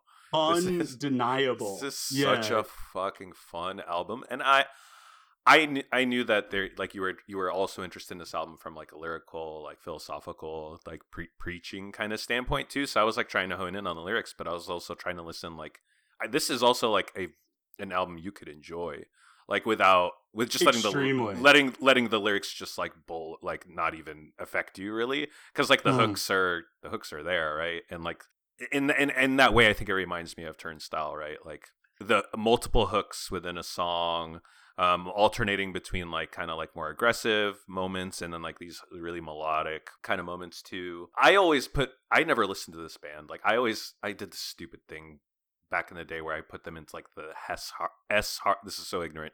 S hardcore band bucket. So I was like sick of it all. Oh, yeah. Snapcase, Strife, Shelter. Like they're all they're- these bands are all the same. And oh, this is the question that I had. When did Ray start rapping in Shelter? Because it, it seems like the earlier ones. I just gave him like a quick spin. Like Yeah. are those rap free? And this is the one where he started. yeah, this is like this is recognizing what's going on around and then like fully going into kind of rapping, kind of singing. Uh 1995. are you saying there was like kind of rap stuff happening in hardcore at this point, or like are you talking about pre nu metal kind of stuff? I, it's a little well, like nu metal's kind of alongside this because like the first Korn record is around this time too. Maybe Rage too. Yeah, definitely. Rage gets like real big in 96, I want to say. But yeah, like it's the undercurrent is there. The success of other stuff, Sublime, you know, Sugar Mm. Ray, it's all like there's there's rapping there, there is success in that sort of being your gimmick. But he's not he's kind of rap singing it. I think Yeah. it's like I think uh Here We Go Again is the no, I think Civilized Man is the single. And then Here We Go Again is the second single. So you get like kind of both sides of the band there, but like Civilized Man is very much it's the it's the less timeless of those two singles. I think like that's the one thing about this record that I don't think is it's very much like you know this is a 90s rock record. This is not going to happen anywhere else. You listen to this album and you're like, "All right, yeah, I can see like Keith Haring drawings and shit like that in my head when I listen to this." I do Mhm. not think of the 2000s. I don't think of the 80s. It's one time period and it's not it's not I don't think it's coming back, but you know, who knows? Turnstile does kind of sound like this. So Do you have any um insight into like did did Shelter fans and hardcore kids hate this album when it came out? I have no idea. Yeah, I don't know. I, and I don't know how I don't know how well it's sold. I don't. I know it, next record's also on Roadrunner. That's it. Yeah. That's all that I know. Yeah, I have no idea what the reception is. to so is and, and the other thing is like ethically like in terms of moving to like a major is the uh, is the uh, kind of like way to reconcile that is that you get the message out to a much larger audience like through increased assume so. distribution and like we're thus like better messengers of of our like spiritual cause Yeah, I mean, I would assume that's kind of how you justify it. I, to be clear, like I don't think Krishna says anything bad about making money, and I'm not, I'm not like super involved in the teachings of the Hare Krishna, but I don't like, I don't think it's against making some bank, and I don't think it's against uh setting yourself up to have a, a nice cushy tour on a bus rather than in the back of a van. That being said, I know that a lot of people were like against the involvement of Krishna in the hardcore scene because, like, on its surface, yes, like there are some things that people can get behind.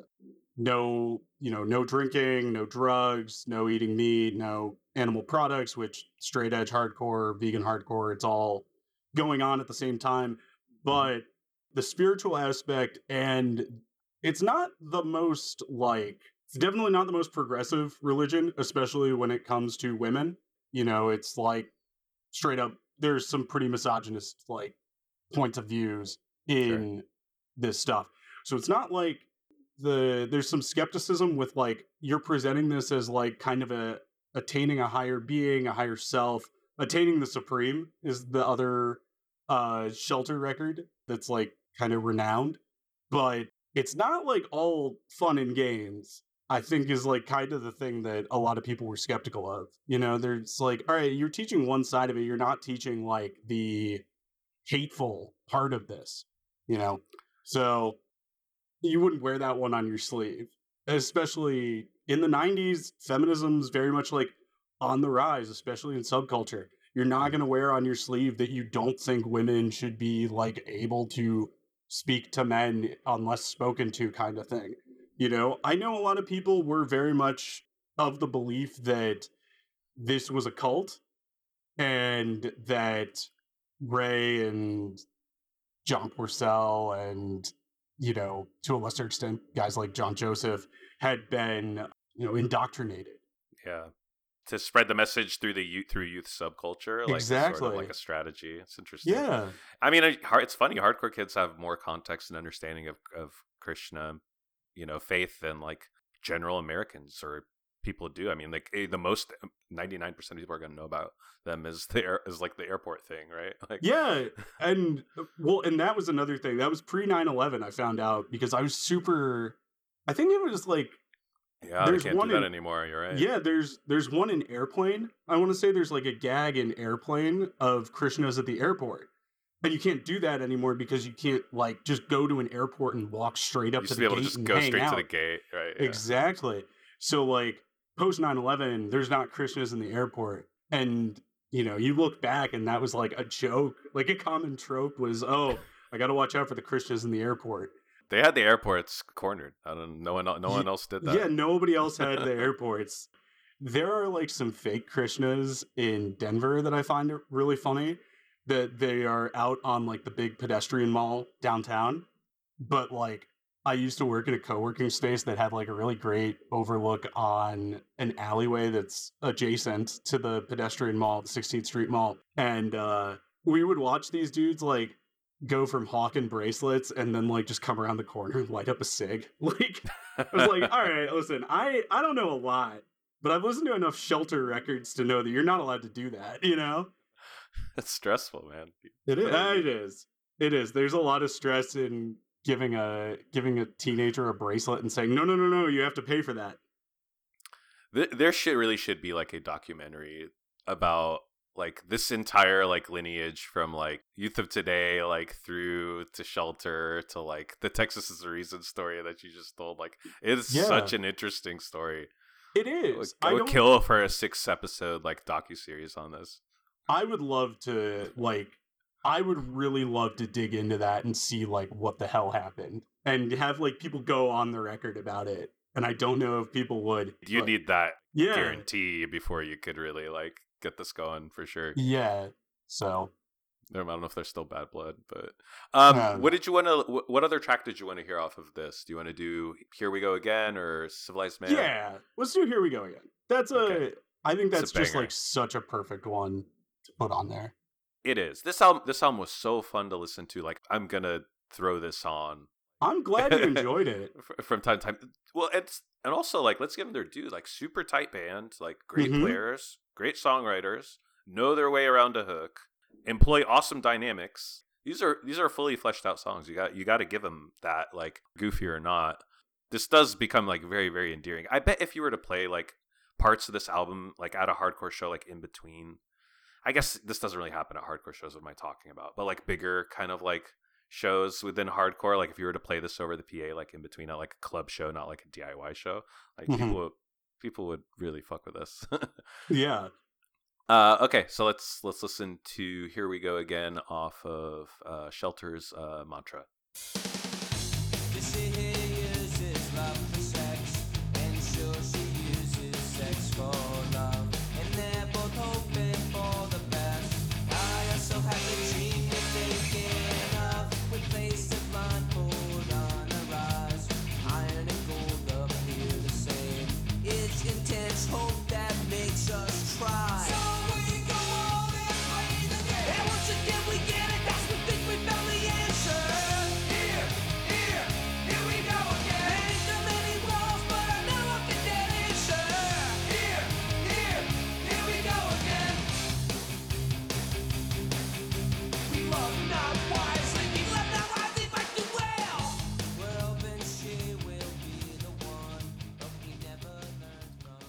all right uh next up we've got 108 chose the album threefold misery it's from 1996 um i was thinking if it might be appropriate to just play a snippet of the first track invocation right off the bat and then i'll and then i'll have you just jump in right after. Is that cool? Yeah, let's do it.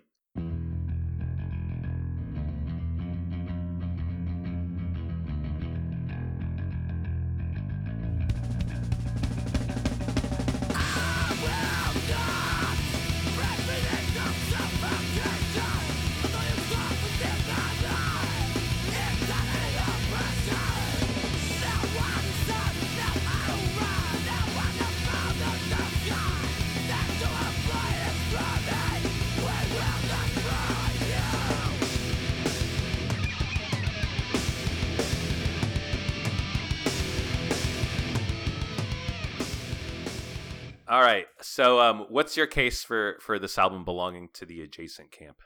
This is like the first step into like metalcore from a lot of these guys that were like outside of metal. You know, this is a this is a full on metalcore record. I think you get like a lot of people coming the other way, also just like in general from metal into metalcore. But you also get like metal guys becoming hardcore guys, metalcore guys becoming hardcore guys. These are hardcore guys doing metalcore. And it's the flip side of Shelter. It is the extremely aggressive, abrasive, almost evil sounding, Mhm. like the might of all of it. And it's it's again preaching Krishna, but from a lot more like of a personal, like this is what it means to me. Whereas I think Shelter is a lot more like, oh, this is this is cool. This is the thing I just found out about. Isn't this fun? Whereas like this is I'm dedicated to this and I'm putting my life on the line every single fucking day, whether you like it or not. And I'm like, all right, cool, you know. But that being said, I think this is an outstanding metalcore record. This is like my favorite metalcore record of all time. This is the one that I go back to all the time. I listen to this and Disembodied and stuff like that if I'm really itching for like the metalcore fix. I don't go much newer than this, but this is like the one to me. So I don't know, man. That's my big case on it. It's I don't have like a big let me lay this out for you. This is what it means. This Mhm. is this is not like the number one most influential thing in the world, but this is a hell of a record. And I think it's like front to back, just heat. It's nothing but bangers of stuff that I'm like, I'll listen to this all the time. It does not get old. I'm always finding like weird little noodly parts here and there that get snuck in. The drumming's outstanding. It's just all the way through, just like an absolute vibe of a record. Yeah, I mean this this definitely rips. Um, what is the what is the continuation of membership from Shelter over to to 108? That is Porcell. Okay.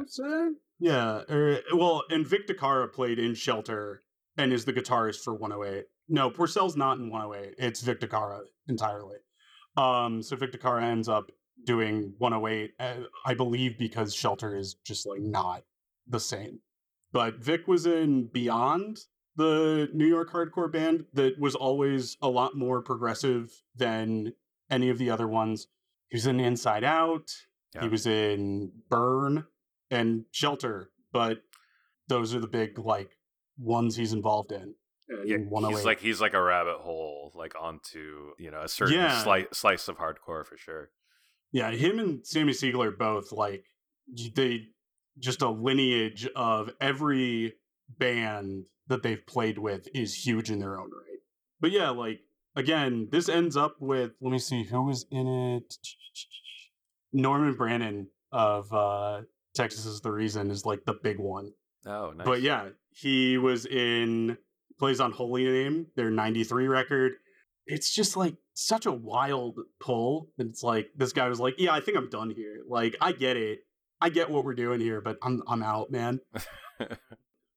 But man, it's a it's a cool record. I really just love that 108 record in particular. I think there's a lot of cool stuff going on with the other ones, but you know, post reunion, I'm less intrigued by it. But this threefold misery is like a slapper.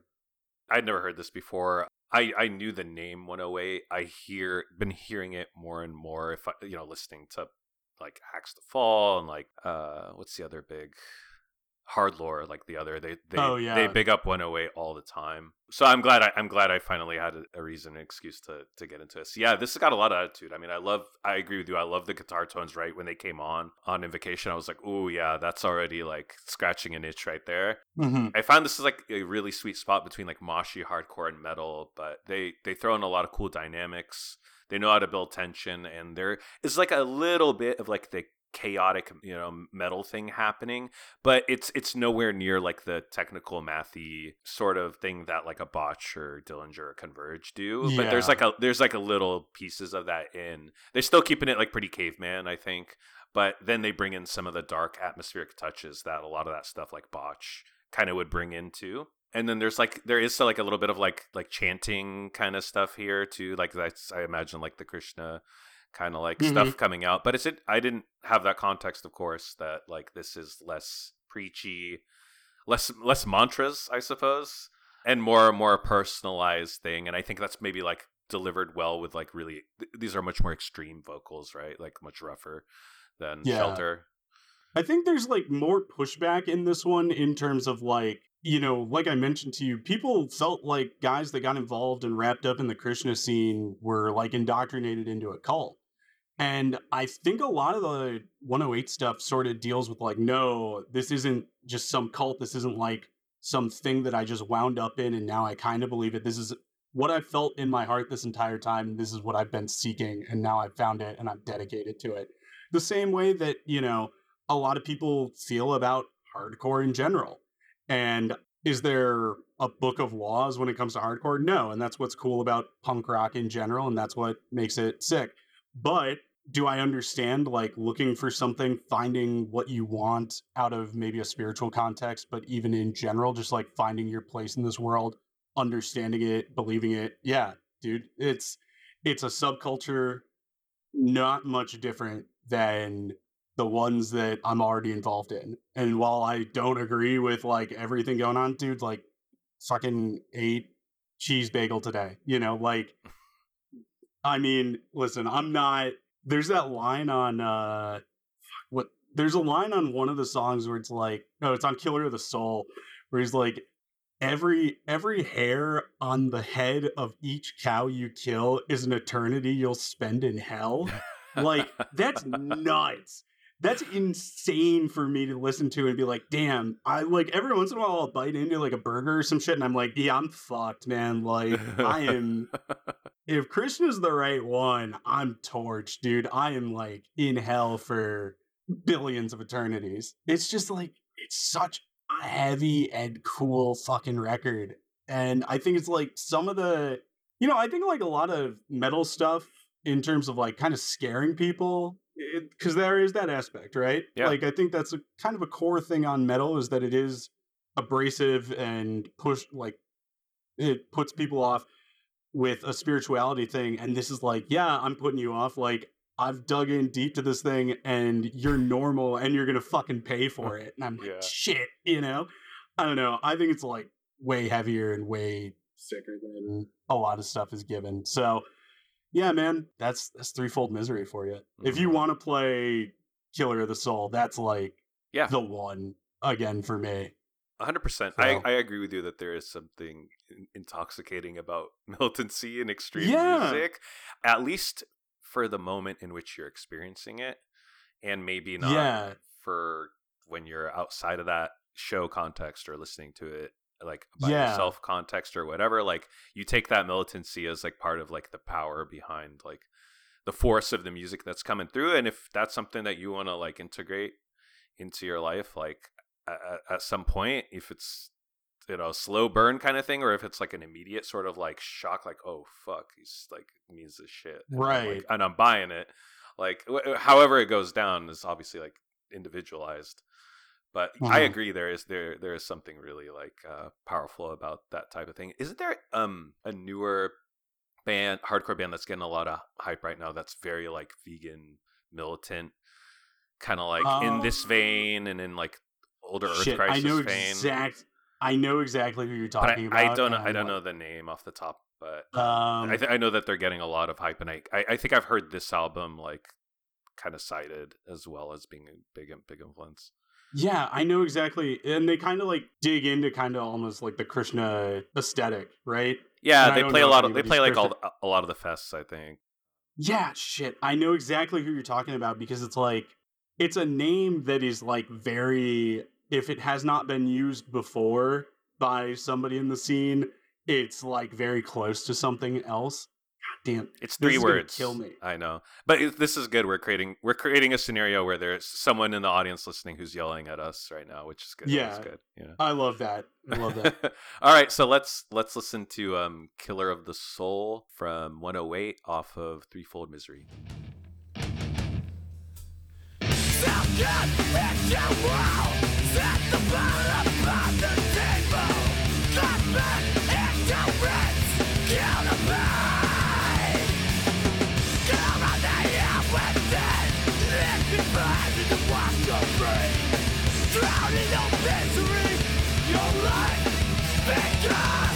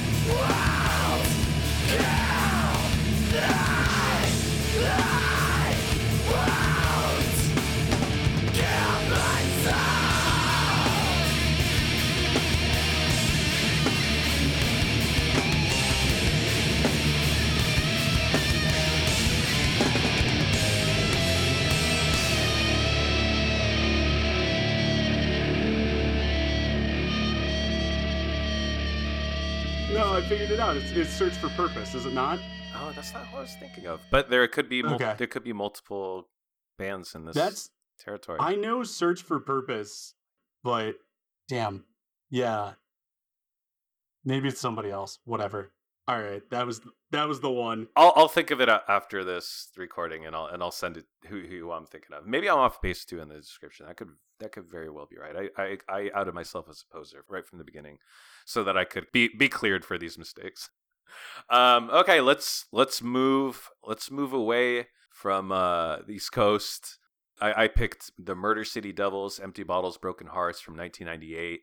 I don't think a lot of people would ever consider this to be part of the adjacent canon, um, especially as how it's like defined in modern times. But I'd I'd argue that it 100% represents the the corner of hardcore guy gone greaser with 50s rock, rock and roll swagger, owns a barbershop, broke edge, and now like drinks rum and reads about like like the lives of sailors or some shit. I'm, I'm being very archetypal here, but this is a real person, and I think it's No, it this person exists in punk as well as hardcore, right? Yeah, I think that that's very much like a guy. You Yeah. know, this is this is barber music for sure. Um, there's and there's a lot of stuff that I think is out there. They talked about this on Axe to Grind, but uh, are you familiar with like barista hardcore? Like Coliseum and a lot of the like Louisville type stuff they were Oh, citing yeah. as barista hardcore, where it's like this is you go to a coffee shop and there's a barista behind the counter, some old bearded dude with a bunch of tattoos, and he's fucking listening like it's, he's got a Coliseum shirt on. This is like barista hardcore. And I It's was like, the yeah, the most uh, tame version of hardcore that could be played in like a quaint coffee shop. right. It's fest approved hardcore is a lot of what I kind of consider this. What? Sorry, what was that? What approved? Fe- uh, fest approved, like Oh, the fest yeah, yeah. specifically. Totally. So, I mean, you know, I like this record. I've loved this album for a long time. I got into them because Comadre covered 18 Wheels on Oh, a nice. mixtape. That's awesome. And it's a great cover, but it's like, I went and listened. And I was like, oh, this is a cool song. And then I know it's not on this one because it's on the EP, but, you know, Joyce Manor does a great cover of Motor Museum. Um, and that's really sick. They play it live now that rules. again, which is tight. But yeah, like this record rocks, man. I was glad that you put it on here because it's been a while since I've listened to it. And then, funny enough, uh, I went to Philly for Fourth of July. Was hanging out with a friend, and they have like a big punk kind of skate festival sort of thing going on. It's like sort of unofficial under FDR at the skate park. And I'm not kidding. There were three Murder City Devils shirts. And I was like, did they play here recently? And my friend was like, I don't think so. I looked it up today. They did not play Philadelphia recently. It was just like three adjacent looking dudes wearing fucking Murder City Devil shirts at the at the FDR skate park. Damn, this is this is something. yeah, this means something. This is this is not an accident. Yeah. Well, and you know they've got cred too. Like they emerged out of Seattle hardcore, like area. They, I think I, I don't know these bands, but I did a little bit of research. Area 5 Uh-huh. Bombers, Death Wish Kids. These are all like Seattle-based like hardcore bands. Um, and and I think this album and the band as a whole, they they combine like definitely the energy of hardcore with the rock, swaggy rock and roll thing, and definitely like I hear an early Danzig, TSOL, kind of like other kind of like dark punk shit too. It's very sleazy.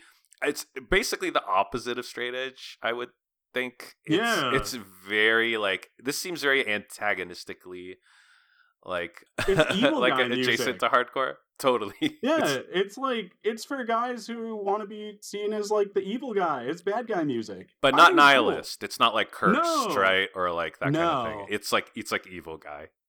yeah, it is. It's evil guy. It's guy who's got like a bad thing going on. He's got he's got a dark past. You know, he doesn't talk much. He sits alone at the end of the bar. You know, it's kind of like dark, mysterious, eh, but not mysterious guy hardcore in the way that that's a genre of its own. But it is kind of like a, a spooky guy. You know, there's a lot of Yes. bandanas associated with this kind of music. This guy gets made fun of a lot too. Yeah, behind his back for sure. behind his back because I think that maybe not all the guys, but I think this guy can like this guy's had some had to throw down before, you know. This part there's Yeah. some PTSD in this guy. Yeah, I mean, like you just kind of don't want to mess with him because it looks like life is messed up with him a little bit. A switchblade, back pocket. Yeah. Come on. Yeah, that eh, definitely like carrying one. I don't know if he's like gonna pull it, but he's definitely like, oh yeah, that guy's got a fucking knife Well, on him, and he walks. one he goes with it everywhere. I can't remember if it's this album cover or the next one, but it is literally like some kid, some guy running with a switchblade like in the in the in his pocket is like the album cover as well. oh yeah, I mean, and there's like empty bottles has yeah, this one has a fucking switchblade on the cover. Is that what it is? I, I'm try- Yeah. having trouble remembering it. Yeah, yeah, there's a switchblade on the cover of this record. fuck yeah. I was like, it's there needs to be. in Name and Blood is the one with the guy running on it. But that's also like Yeah. got a knife on the ground. Yeah, like this is c- that's com- what. commit some crimes music. Yeah, it's just it's that organ, man. That's Mhm. the that's the thing, and it's it's so goofy in retrospect, but it lends such a good atmospheric punch to it. You know, like I don't think again, if we're talking timeless stuff, I don't think this is a timeless record. But man, like this is the only band that did it where I was like, ah, they're pretty authentic in it. Like I feel like this is this is sailor music, you know, this Totally. is dockhand music. It's uh it's a cool record, man. Yeah, I was in high school. I was kind of like semi friends with like the, the, the like a small punk like kind of like group. and I saw them like all four years, kind of like move through different stages of like their punkness, I guess. Okay. And like their final stage was Murder City Devils. like and their earliest stage was like maybe like your NOFX and then like and then into like more more old school shit and it just kind of got like more authentic and more like classic back patch stuff you know like over time but the, the final form was like slick back the hair roll up the sleeves murder city devils all fucking day like social distortion Pom- all day Pomade had such a grip on the American man at one point. I know. So- So I, I, but I also think this band was really appealing to aging punks and hardcore kids. Funny, I just told a story about like high, literally high school kids, but like they are aging, you know. Yeah. Um, people who came up in like '90s and 2000s punk and hardcore, but kind of, if I think if you like the proto punk shit, like the Stooges and Dead Moon, like this is very appealing. But yeah, this Mhm. is this is that small circle of hardcore adjacent music that isn't hardcore at all, but uh, connected by both like the band members and like the spirit. I think other the other bands that like share the space maybe would be like you know Rocket from the Crypt, uh, Dwarves, Swingin' Utters. Like I think this is kind of more punk to be honest. But like Mhm. what I wh- why I picked Mercy Devils and not those other groups was because there is something like hard about the riffs and like this track um that I want to play I want a lot now. It's the it's like the opening track.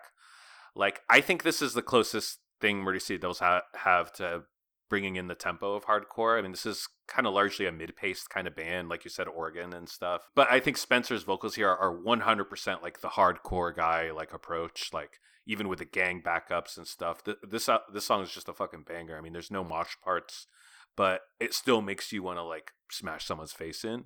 So I think Mhm. that's when like the energy of hardcore phrase is obviously like overused a lot of the time, but I I think if you have that reaction where you want to smash someone's face in, like dancing, like then even though there's no mosh parts, like if the energy of it is still there, like I think there, Right. there's somewhere in the in that in this adjacent world.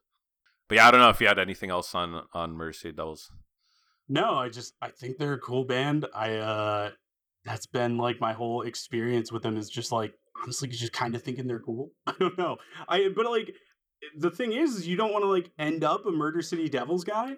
Like you just because you have that in your head if you came up through this and you're like, I don't want to be a Murder City Devils guy, but like this is a really cool record. great as a phase Like- is what you're saying. Yeah, like I would never. The other thing is that it kind of reminds me of like Fear, in that it's a band that like just they remind me of like that kind of attitude, but maybe less nihilistic than Fear.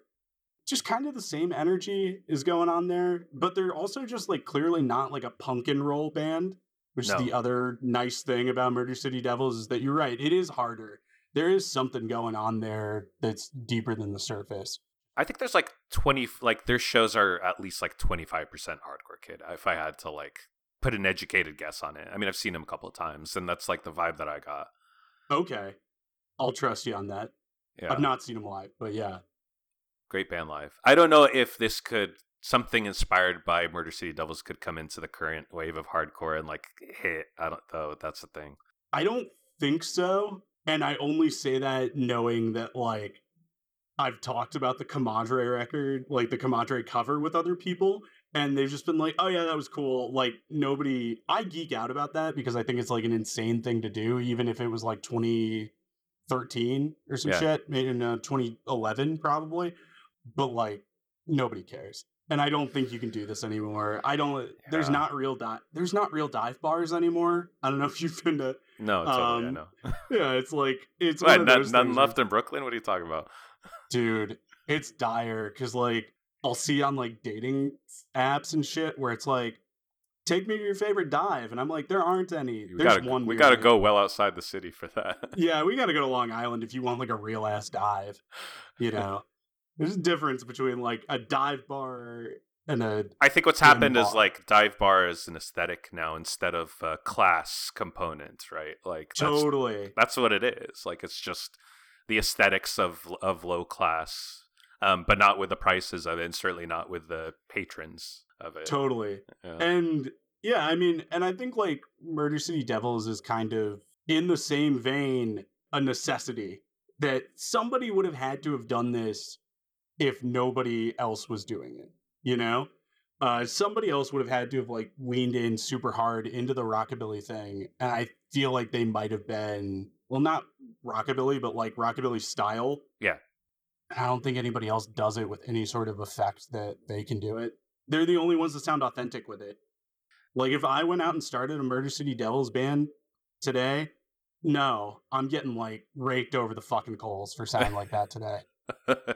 yeah, there's something kind of inherently macho about it too. I think Mhm. that like doesn't like it's not in the way that like hardcore can kind of pass it off well, you know. Too, it's no, it's uh I don't know.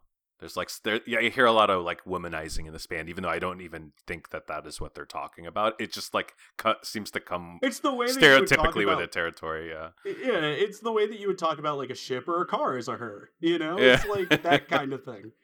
You know, so Uh, but yeah, let's anyway. We'll we'll let we'll let everyone decide for themselves. Let's listen to uh, the track I want a lot now from "Empty Bottles, Broken Hearts" by Murder City Devils.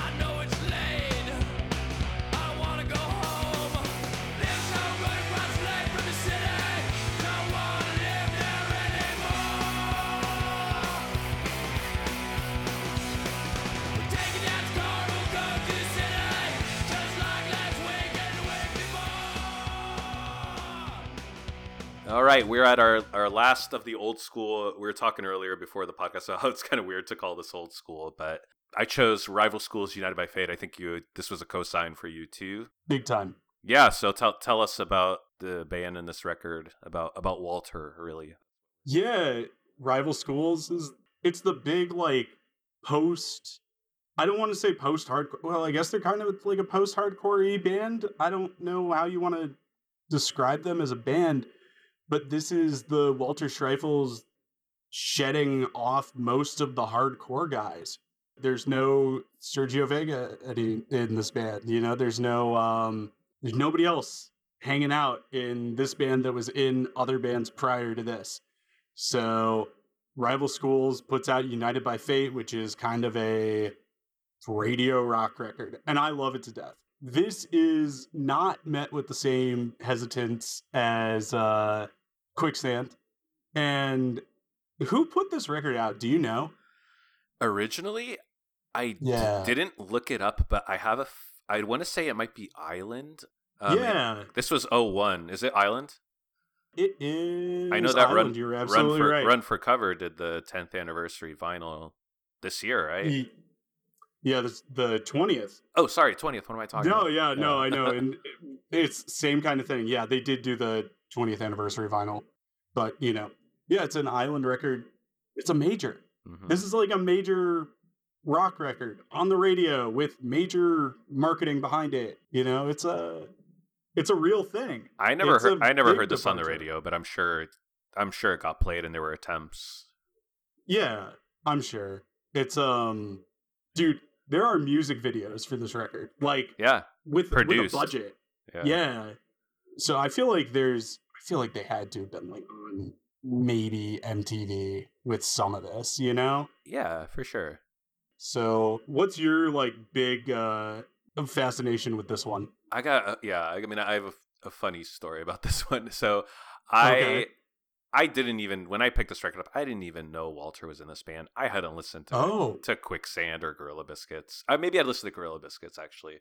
I bought this album on a whim from a music store, a CD store that I used to go to when I was a college student. There was this record store in the um, Memorial Union at, at Arizona State, and I would I would just go in there like in, on breaks, and they would have like this kind of like front rack of like stuff that they were they were pimping out with like little descriptions like that the employees would write and i saw the Mhm. rival schools cd and i was like oh that's a weird cover what's this and i used to just do this all the time like i would just buy random Yeah.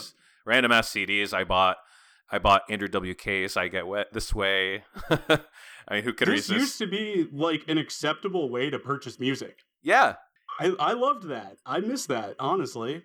back in like the 90s like cds were like fucking like 17.99 like you could Yeah. not really justify doing this but at some point with like best buys and shit like Mhm. cd prices especially even newer releases would come down sometimes you'd see cds for like eight bucks nine bucks like brand new even and you could always find used stuff too so you could actually like pick up a couple things on a whim and like not spend a fortune right Yeah, I want to say it was like Best Buy decided that every CD was going to be like 10 bucks.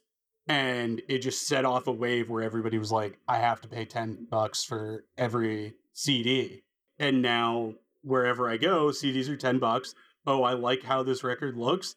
I'm going to buy it because it's only 10 bucks. and i think they understood that like ipods were here and like Yeah. uh, MP3s are already like you know you couldn't price these things at twenty bucks anymore. Like it was just absurd, Yeah. absurd for anyone to want to pay that, but you could kind of meet them halfway. Um, Yeah. So I bought this and I had no idea what it sounded like, and I, I just loved it right off the bat. It was I was at this. I remember I was also super into the Jimmy World album Bleed American, which had come out I think same year, maybe a year after.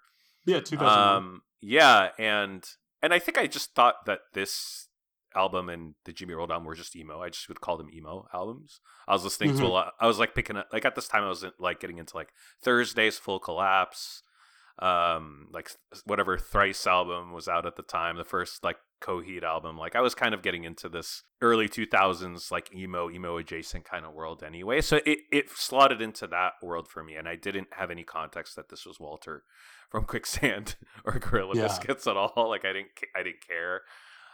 But I don't know. I like I lo- I liked it. I mean, it's like big drop D kind of like guitars, right? Like really mm-hmm. catchy riffs, kind of frenetic energy at times, but a lot of like slow, kind of weepy parts too. Like this is a very sentimental record, I think, and it's a sad record in uh, some points too.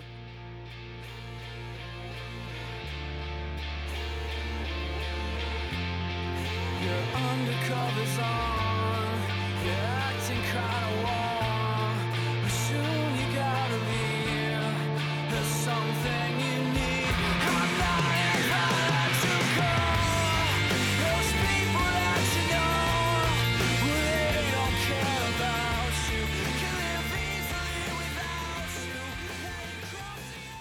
But it's just it just goes from front to back.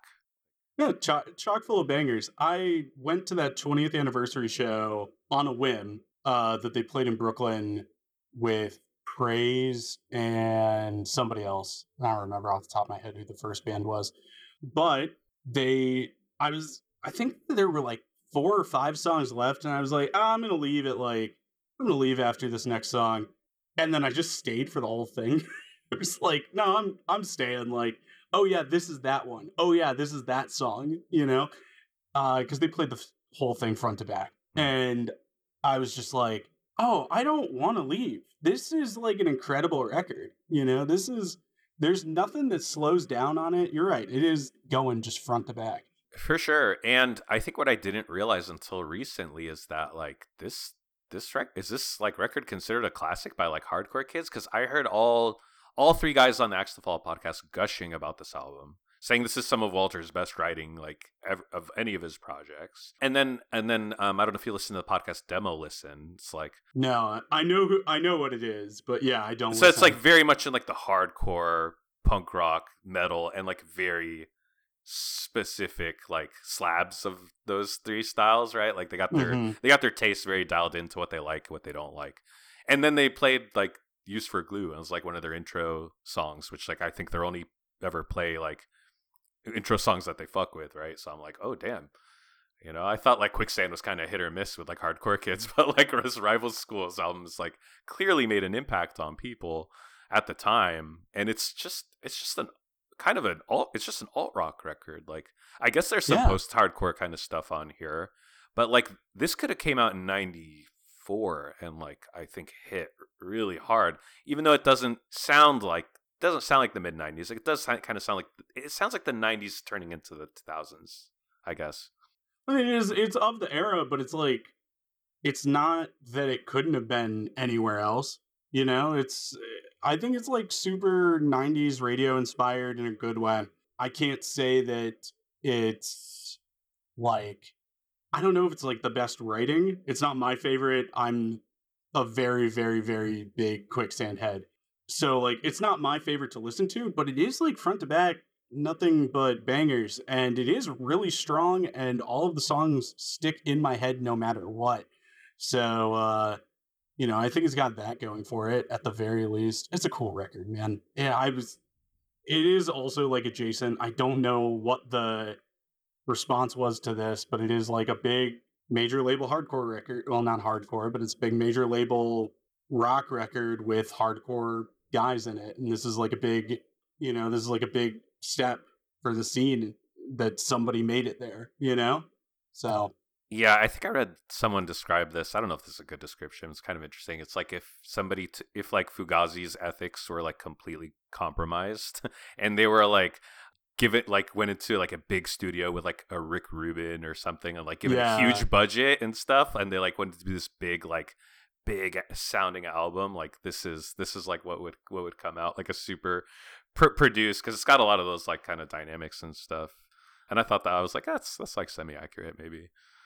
yeah again like i don't think it's a bad thing i think it rocks Yeah. i think it's like super tight it's very like it doesn't give up too much of the ethics in general but it is also it's like an emo record you know it's not a it's Yeah. not like a heavy record to set your life to you know the way that involvement in like youth of today would make you think Well, maybe So- that's the interest from Run for Cover as well. You know where Yeah. that comes from. Because I was like surprised that this was like reissue like that. It that told me that there's some kind of like you know cult following for this. Yeah, I think a lot of people liked it sort of along the line, and I think that that's like kind of built up over the years. I think everybody who's heard it really digs it. I think like you know, there's on Title Fight Shed, Walter produced it and guests on one of the songs, and I think like in my head when I first heard that that was happening, I took it as like an endorsement of quicksand type of thing. But now I look back on it and I'm like, oh, they're tapping into like the rival schools thing on this record, Mm. less than the quicksand part of a Walter Schreifels' endorsement. So, you know, I think it's whether or not, you know, there was a problem with it at the time, it's huge now. Packed show when I saw him, and that was in Brooklyn, and that was the second of two nights in New York. Older with, crowd, uh, right? You were saying. Yeah, older crowd. Um, yeah. I was there. You know, there's there's younger people. Oh yeah, yeah, yeah. I don't think I'm that. I'm- I don't think I'm that old. I'm not putting you in. I'm- I'm not putting you in. No, I know. But I would put myself in with them. Yeah, no. I mean, it's like I mean, I'm 32. I'm definitely not like the number one target fan for a new punk rock record at this point in my life. You know, Did you pick this up when it came out? Like I know you were super young when it came out. No, no, much later. I was. Yeah, it would have. I picked this up in college. You know, Yeah. this was somebody recommended it because I said I liked Quicksand, and they were like, Yeah. "Oh, you should check out Rival Schools," and I did, and I didn't get it at the time, and then the older I got, I was like, "Actually, this fucking rocks." it's something that I didn't get excited about the first time I heard it, and now I'm way more excited about it. So Yeah, it's awesome. It's definitely. I think this you could clip a lot of these songs into movie like kind of corny movies and even like like segues in like different songs. I mean, like you could have a opening NFL sequence with like used for glue riff like in it or something. You know what I mean? yeah, this is this is like part of a genre that I call stadium emo. That Yeah. like Jimmy Eat World. it's them and. Jimmy Eat World and like a few of the other like big name '90s inspired, but like my friends are putting out a record. This band Broken Record, who's good in Denver. I love them to death.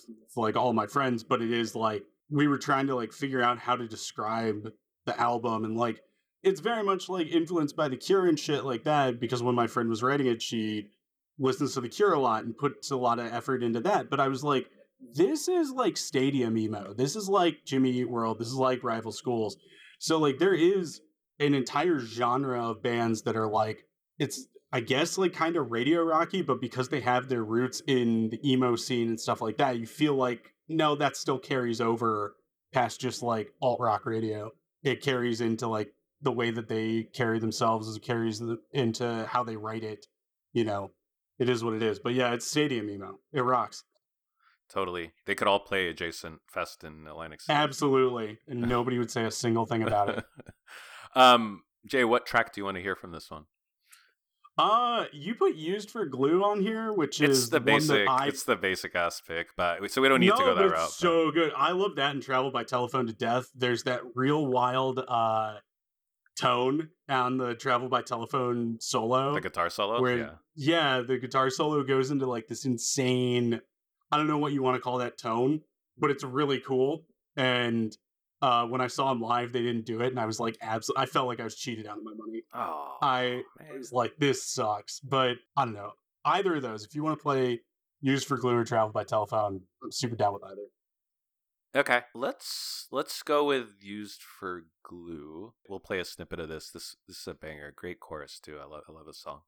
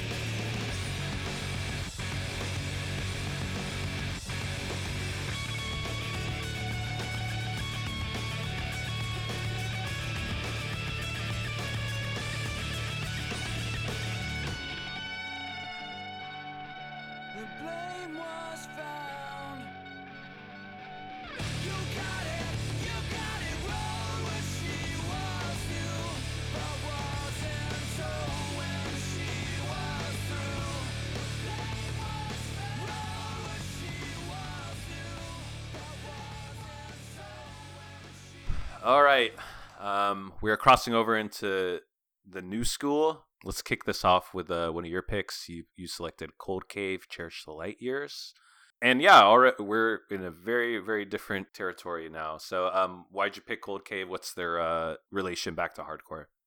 So Cold Cave, Wes Eisold from American Nightmare gets all of the fucking Fall Out Boy money that he is absolutely due for Pete Wentz ripping off his lyrics. And I don't know whatever the deal is, but Wes gets to say, All right, cool. I get to do whatever I want now with my entire life. I don't have to be an American Nightmare anymore. So American Nightmare breaks up. I don't think that's like exactly what happened, but I do think That's how it's seen. uh, yeah, that is how you know he gets to do this. He gets to do Cold Cave, which ends up taking off. uh, for good reason. I think they're a really cool band, uh, kind of not pioneering, but definitely like one of the bigger hardcore guy turned 80s synth rock guys. And I think Cherish Light Years is a big, great album. You know, we'll talk about the next pick too, but like, there's not like a history outside of uh, Wes before this whole thing of like punk guys going 80s dark wave with it, you know, and I think he ends up like creating a kind of guy after this. Yeah, I was trying to rack my brain to see if there's precedence for this from the from the earlier 2000s or the 90s or the 80s. The only well, yeah, the thing I can think of is uh Ian MacKaye with Palehead. And that's Ian MacKaye and Al Jourgensen of Al Ministry right? Yeah. doing a industrial meets hardcore type of record, but Cold Cave is a little bit more new wave with it. So, you know, it's got that going for it, which is an entirely different sort of thing than what Palehead brought to the table. But I think it is like this record is cool for sure. I think it's like the exact the lasting legacy of Wes Eisold as his personality is really what to like take away from Cold Cave. He's been basically a cool guy for his entire life and like setting up new kinds of guys along the way. Like there's a type of guy who was an American nightmare guy hmm who he was too emotional for the hardcore kids and too hardcore for the Oh, emotional dude, kids. I know this guy so well. Right. And There's so many of this guy out here in Arizona for some reason. I'm I'm not shocked. um, but there were a lot of there's a lot of people like that in Denver too. Yeah. So you're not alone. But there's a lot of people like that everywhere. They don't feel like they fit in either of those boxes, so they come into the middle and they are a cold cave guy now. And, and because they're older, they have a little bit of money. They still like a leather jacket. They still like black tight jeans, but now they listen to Dark Wave instead of American Nightmare. So it's I like Wes Eisold is maybe the defining personality of like hardcore in general. And it's, you know, he's very much separated from the scene. He lives in Rutger Hauer's old house in fucking Carlsbad, you know, like what he does. That's like his whole thing. Just kind of had like an out- outsider status, like since Yeah. the beginning, right? Like not not the type to talk about like how hardcore has like shaped him or like how important it is. Kind of yeah, I mean, I I read his uh he's got a Substack.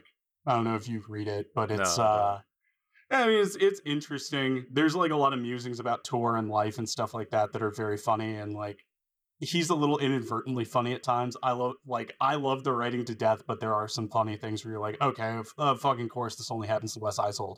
Um but no, he talks about in one of the recent Substacks, the headline was like, uh, Boston hardcore, the worst music I've ever heard in my life.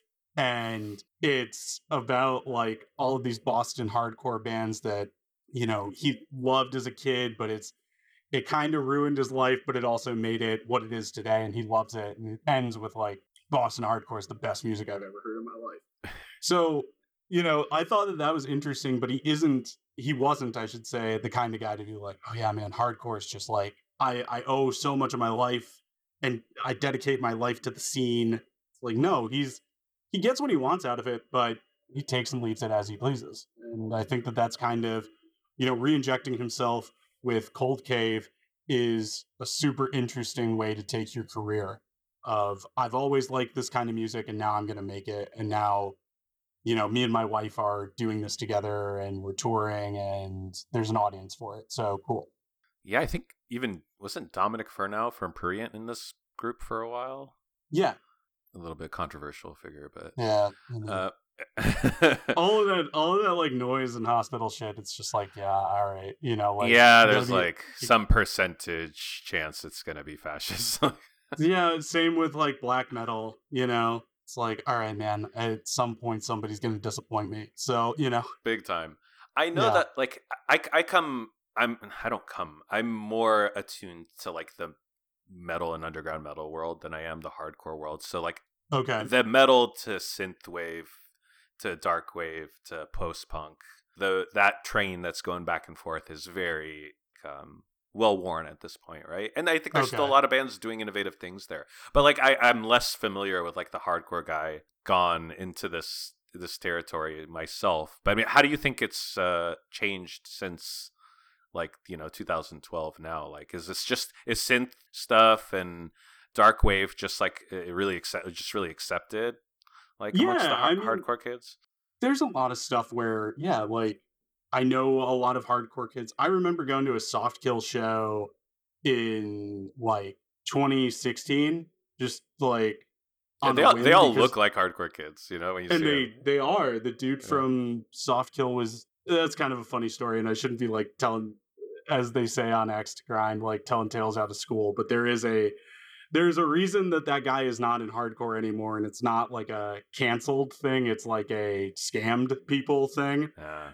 that like oh yeah like soft kill won't be playing with certain bands because this person could get uh hurt kind of thing because of something that he did back in the day specifically with like scamming people and i don't want to like put the name on it but if you Yeah. look around you can find exactly what it is there's uh i don't know there's like a whole thing with all of this shit where you know you get too cool for hardcore so to speak you get too old for it and it's like i i have to do something more mature and more uh more dark you know like let's talk about how dark my life has been like, you know whatever Yeah. but uh let me Punk guy gone outlaw country.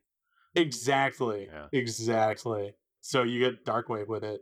You know, this is the this is sort of the punk guy goes outlaw country, but for hardcore guys.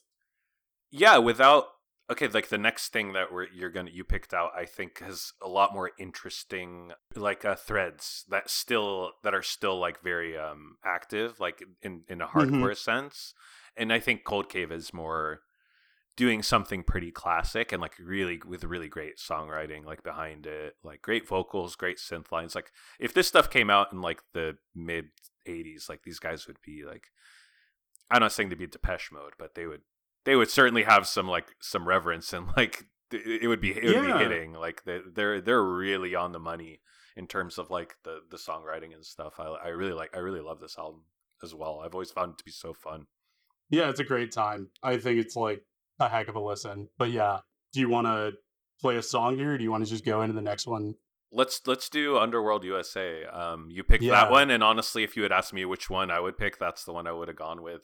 This one does have like a hardcore kind of like thing going along with it too. I don't know. It's just very it's very like anthemic in that way, I guess. Yeah, for sure. Cool. Yeah, let's listen to Underworld USA from Cold Cave off the album Cherish the Light Years.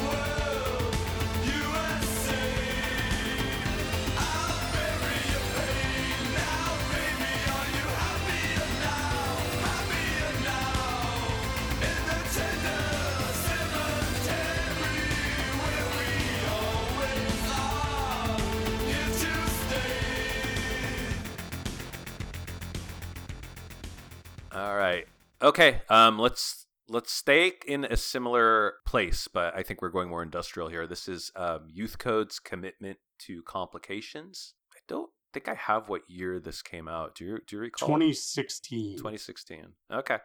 Why'd you pick Youth Code? How does this uh, relate back? Is there any hardcore pedigree in this band? Yeah, uh, Ryan George from a life or not a life play. Carry On was the previous band, but their album was a life less plagued. That's the biggest one, at least. Huge straight edge hardcore record, and then Carry On ends up breaking up off of Edge Break accusations, uh, accusations that people might not have ever been Edge. Um, Oof. you know, it's real wild, kind of crazy stuff. Um, but yeah, they break up, uh, and then Ryan George pokes his head around, does a few more things, and then ends up doing Youth Code uh, with I don't remember her name, but the girl that he's dating. I think they're still dating. I don't know. They might be like married at this point. Who knows? Um, I haven't really checked in on them in a while, but uh, commitment to complications is just basically like, what if I wrote a straight edge record and put drum machines and like industrial noises on it instead of like the regular sort of thing? It is super heavy, but I think it's only heavy in that like sonic way. Whereas like you listen to it and you're like, this is a hardcore record. This is just like it's the exact same thing. I don't think it's a bad thing. I think it's a cool record. Again, sort of reminds me of Palehead, which not a bad thing at all. And then, like I mentioned with Wes Eisold, this is create this is like creating a kind of guy where this is a former hardcore guy that has gone dark music and has set up his own sort of thing. I don't believe he does like any vocals in it. Maybe like here and there, but it's like he's written all of it. Yeah. And it's but it's not him. So it's it doesn't feel exactly like oh, you know, he's doing the hardcore stuff. He's like staying silent and he's kind of the mysterious guy in the back. But I don't know, it's a cool record. I remember them getting a lot of juice when this came out. It was Mhm. huge. Got to see them live. It was sick.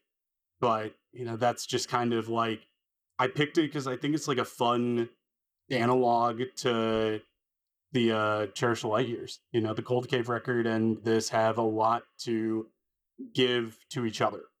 So that was kind of my pick on it. Yeah, I was familiar with this one too. Um, by the way, the the other member's name is Sarah Taylor. There we go.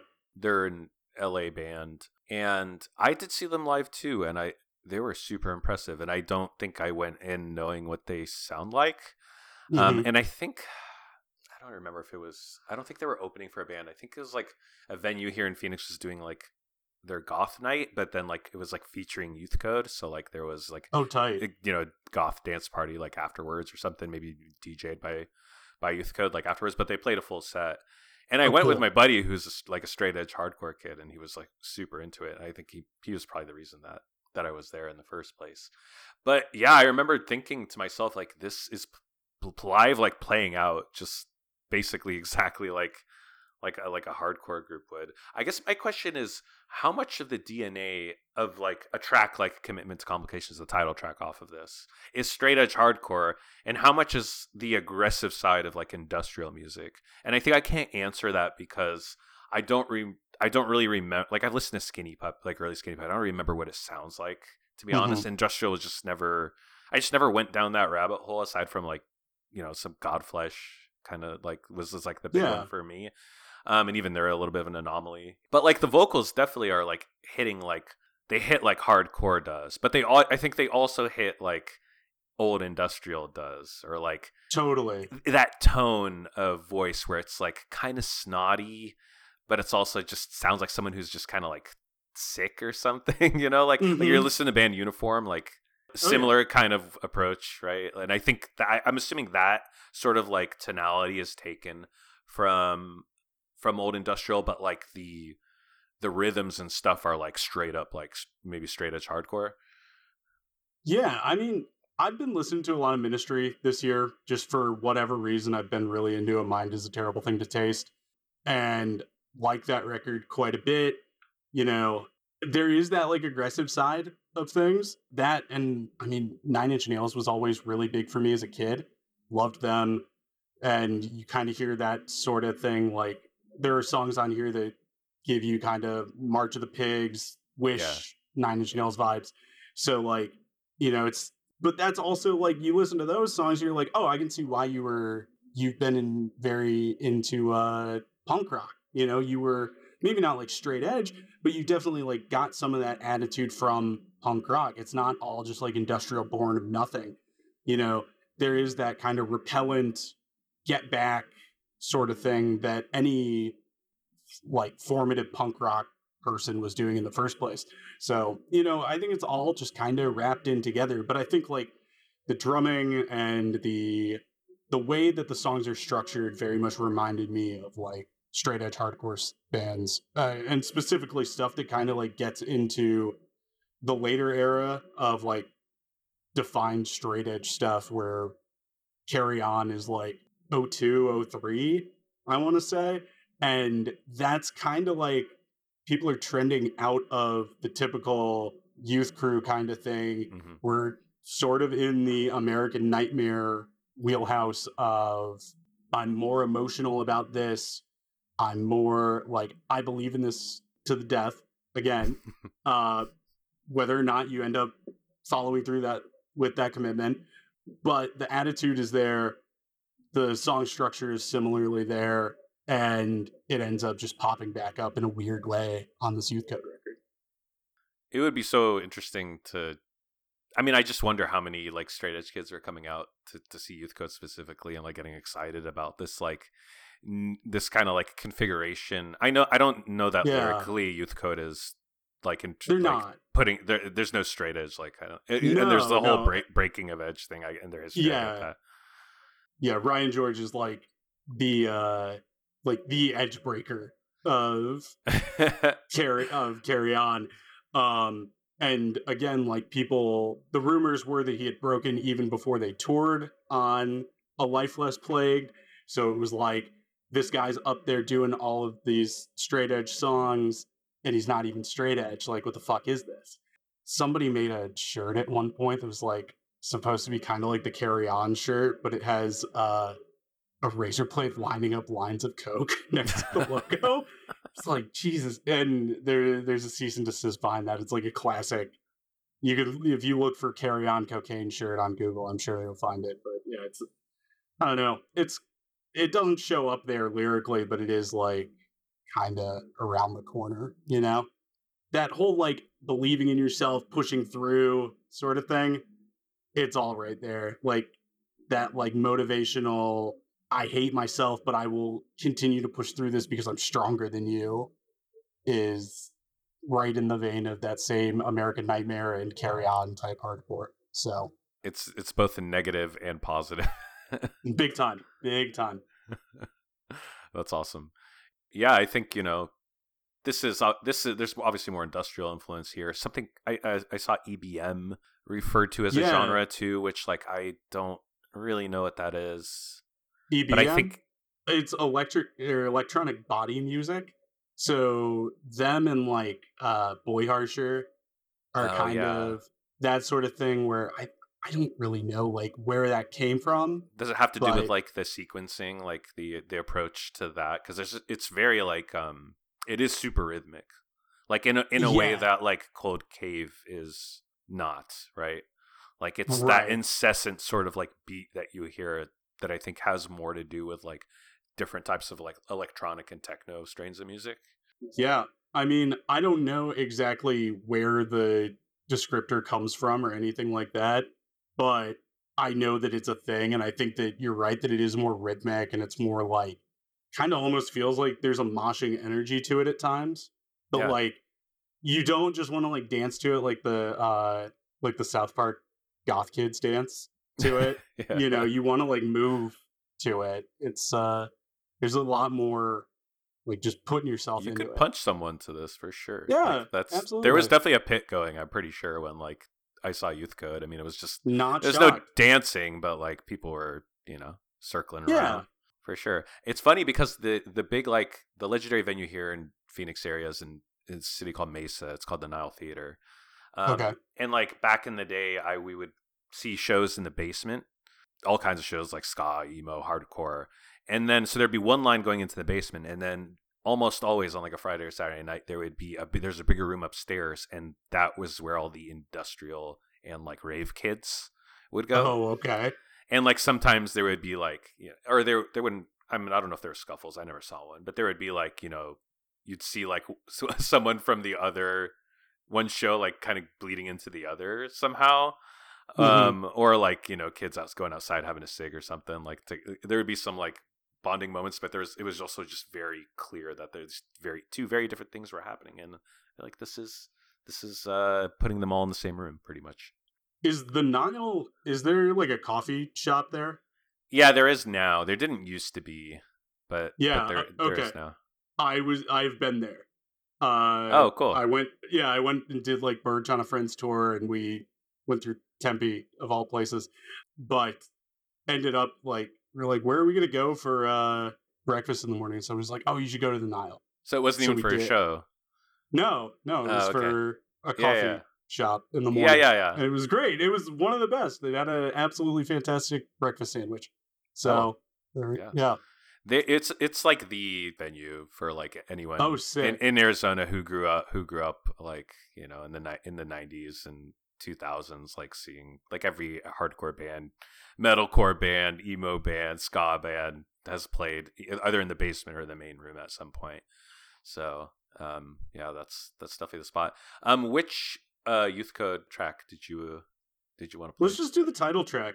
I think that that's like a real good setup for what we're talking about here. Okay, perfect. Let's listen to "Commitment to Complications" by Youth Code.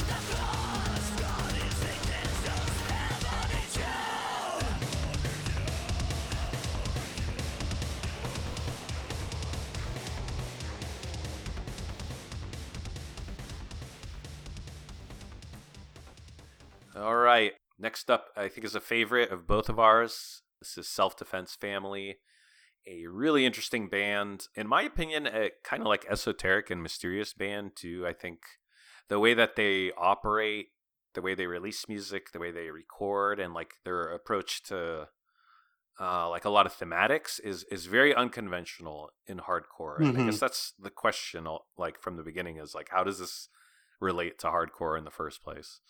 Yeah. I mean, they were a hardcore band at one point, I guess, in the traditional like emo hardcore DC Revolution Summer type thing, you know?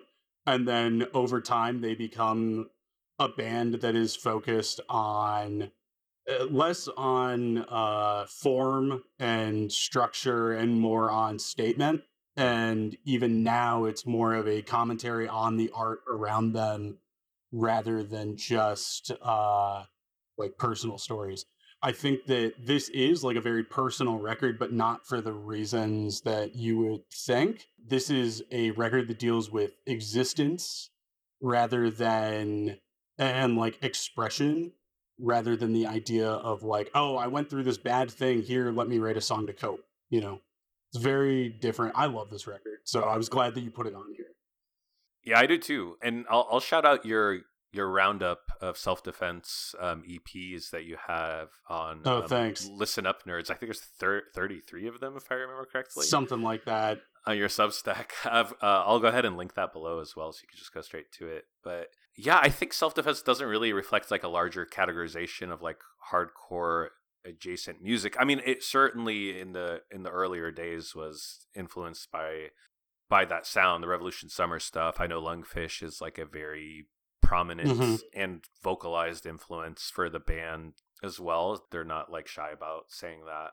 But I don't know, we could have picked Drug Church, right? Like maybe Drug Church is the more appropriately adjacent band, but like we we gravitated towards this one. And I, we're both Drug Church fans too. Yeah, I mean, you know what? I would honestly still just consider uh Drug Church to be in with like modern hardcore. I don't know if it's adjacent. I think it is like part.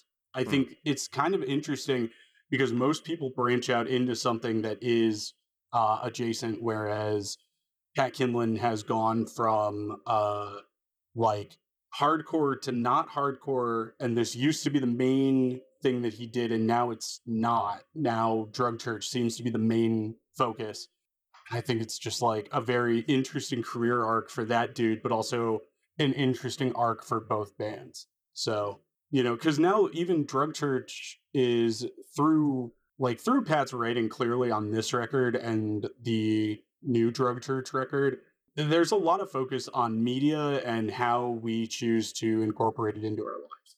Mm. And I think that he's like using both as a platform for the same kind of thing, but it's engaged with at different levels. And like there's I think there's more literacy uh associated with self-defense family Definitely. than what you could cram into a, a drug church song. So, you know, I mean, not that I think that drug church is like wholly uncomplicated. I think there's some really cool stuff going on there. But again, uh, I really liked when they were a Snapcase ripoff band. And I think that that's like what drew me to them in the first place. But the new stuff is pretty cool too. And I would still consider them very much to be like a, a hardcore band. yeah, they've they've gone less heavy over time, of Mhm. course, but it, there's still that wit and that sarcasm and that sort of commentary um, Totally. coming through in drug church songs, and it's like very infectious, like melodically. Um, so it's it's just I've never seen them live, but it's I, I, it's it's funny for me to picture some some of Pat's lyrics like being shouted back at him. It's wild. Dude, it's been wild to watch and then like I don't know, have you seen Self Defense live? I saw him live once, yes. Okay. It- the first time that they like really toured was like I we my friends and I went and like caught them on it so that we could like see them do a show in Chicago and I think it was like one of their first times ever playing in Chicago and it was insane to watch like people singing it back at him like it was a hardcore show and I was like what like what is going on here? You know like that felt like a weird response. And with drug church it feels like less of a weird response but when you take a step back and like look at the meta context of it all you're like why are you singing along with this? Like like you don't you don't identify with this. Like you might identify with it but this didn't happen to you. This is weird you know? So whatever. Yeah, I imagine there's there's a lot of awareness for the writing and like how it is going to come out in the in a live setting as well. Yeah. Um, especially you know as the last couple albums I've seen them really kind of break through. Like definitely definitely a successful band at this point. Tour I feel like they tour like all the time. But back to self defense. I I this album I I also really love this album. I think this is my favorite of the full lengths. I know that most of their catalog is short EPs and two Yeah. track releases and sometimes single track releases and stuff. Um, so it's a lot to comb through.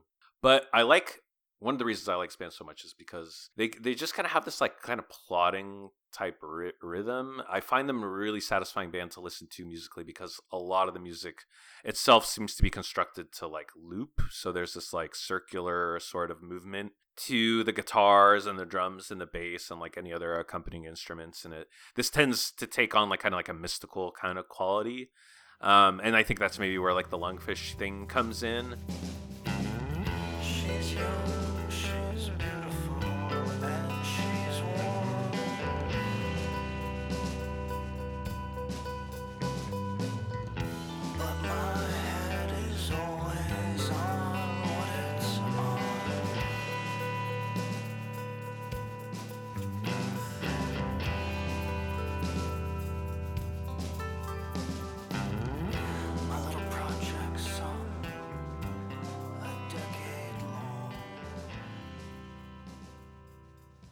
you know, I saw on like rate, I was looking at rate your music just to see what people were were saying about self defense.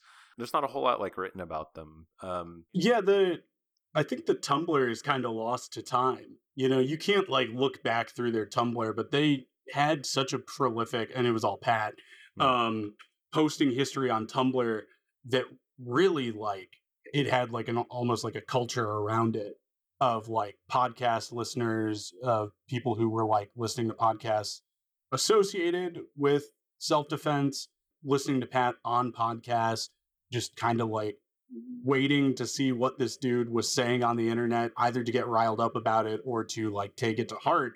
And it is like all kind of lost to time, but that whole history is like very interesting to me that that was like a uh, thing, you know?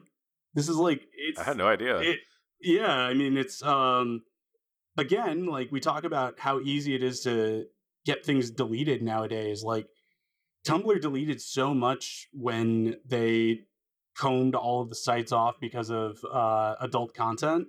And like it makes sense and I understand like the reasoning behind it, but like there's a lot of stuff that just got straight up deleted and you can't like go back to it and cite it or anything like that. Mhm. And in the case of self defense family, yeah, there's so much out there that people will just never know about this band because they didn't see it, you know?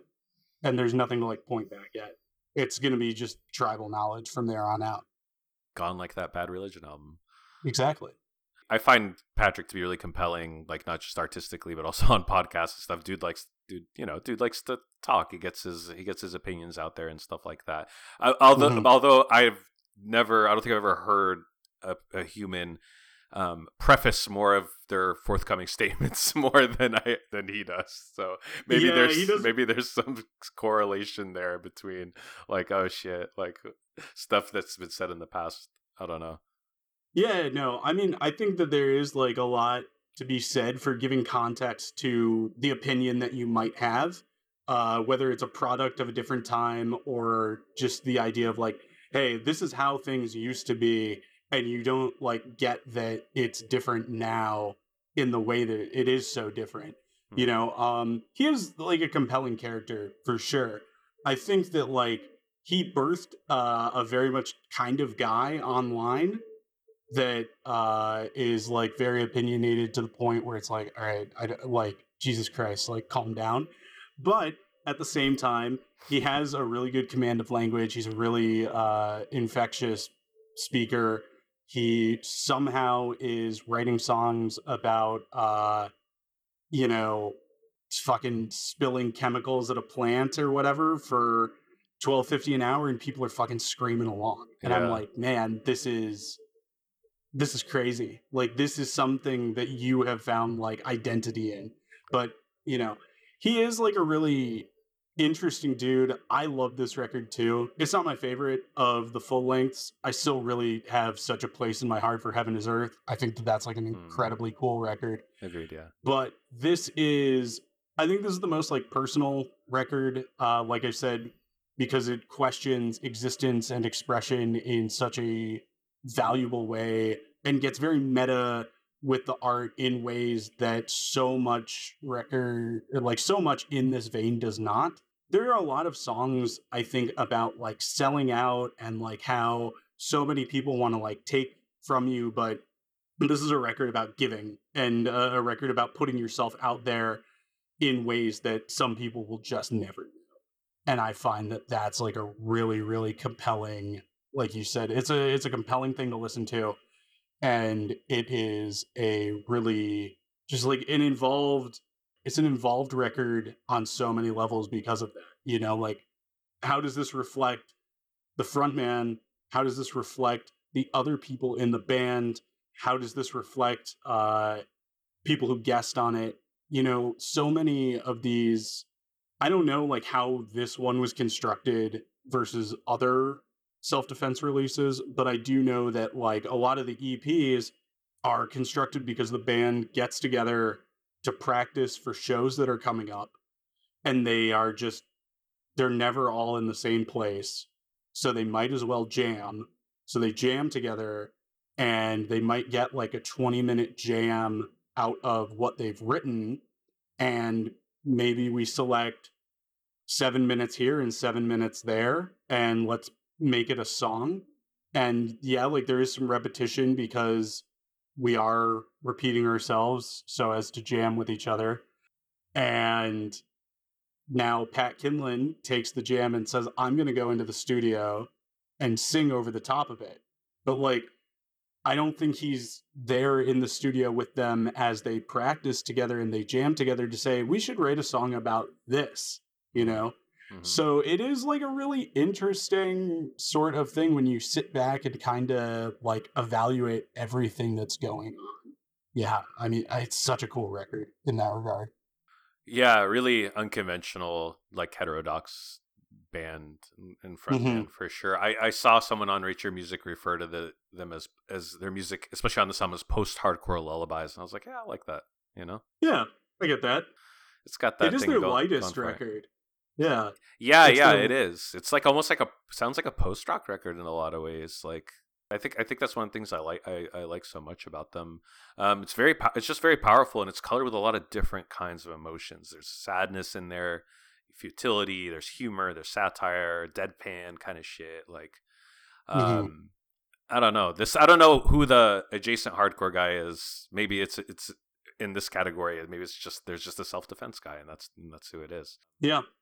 I mean, when I saw them, there was like 12 people there, so I couldn't really tell if, if they were hardcore kids taking in an, an indie rock show for the evening or or what, what was right. going on. But yeah, really interesting band, really awesome rabbit hole to go down.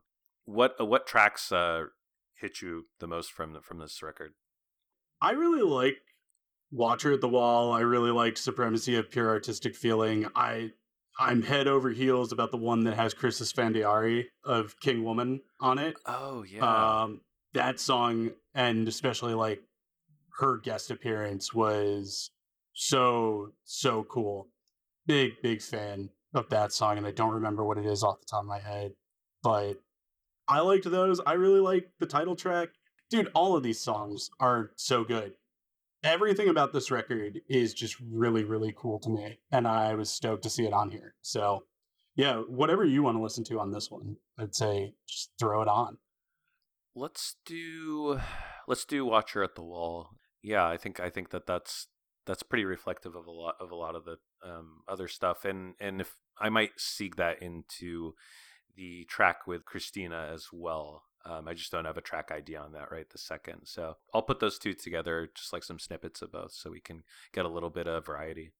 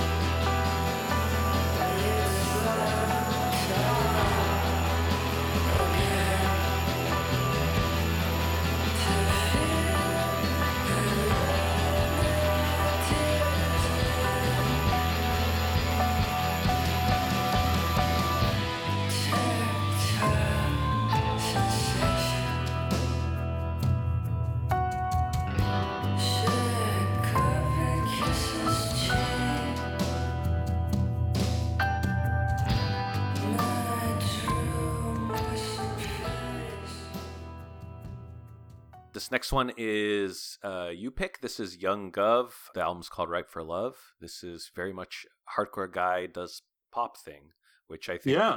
we're starting to get into a little bit. So yeah, tell us a little bit about Young Guv. Young Guv. No, no, I was going to say not a ton of that in the world for a long time. And then I think Ben Cook really kind of takes it away on this one, especially this record.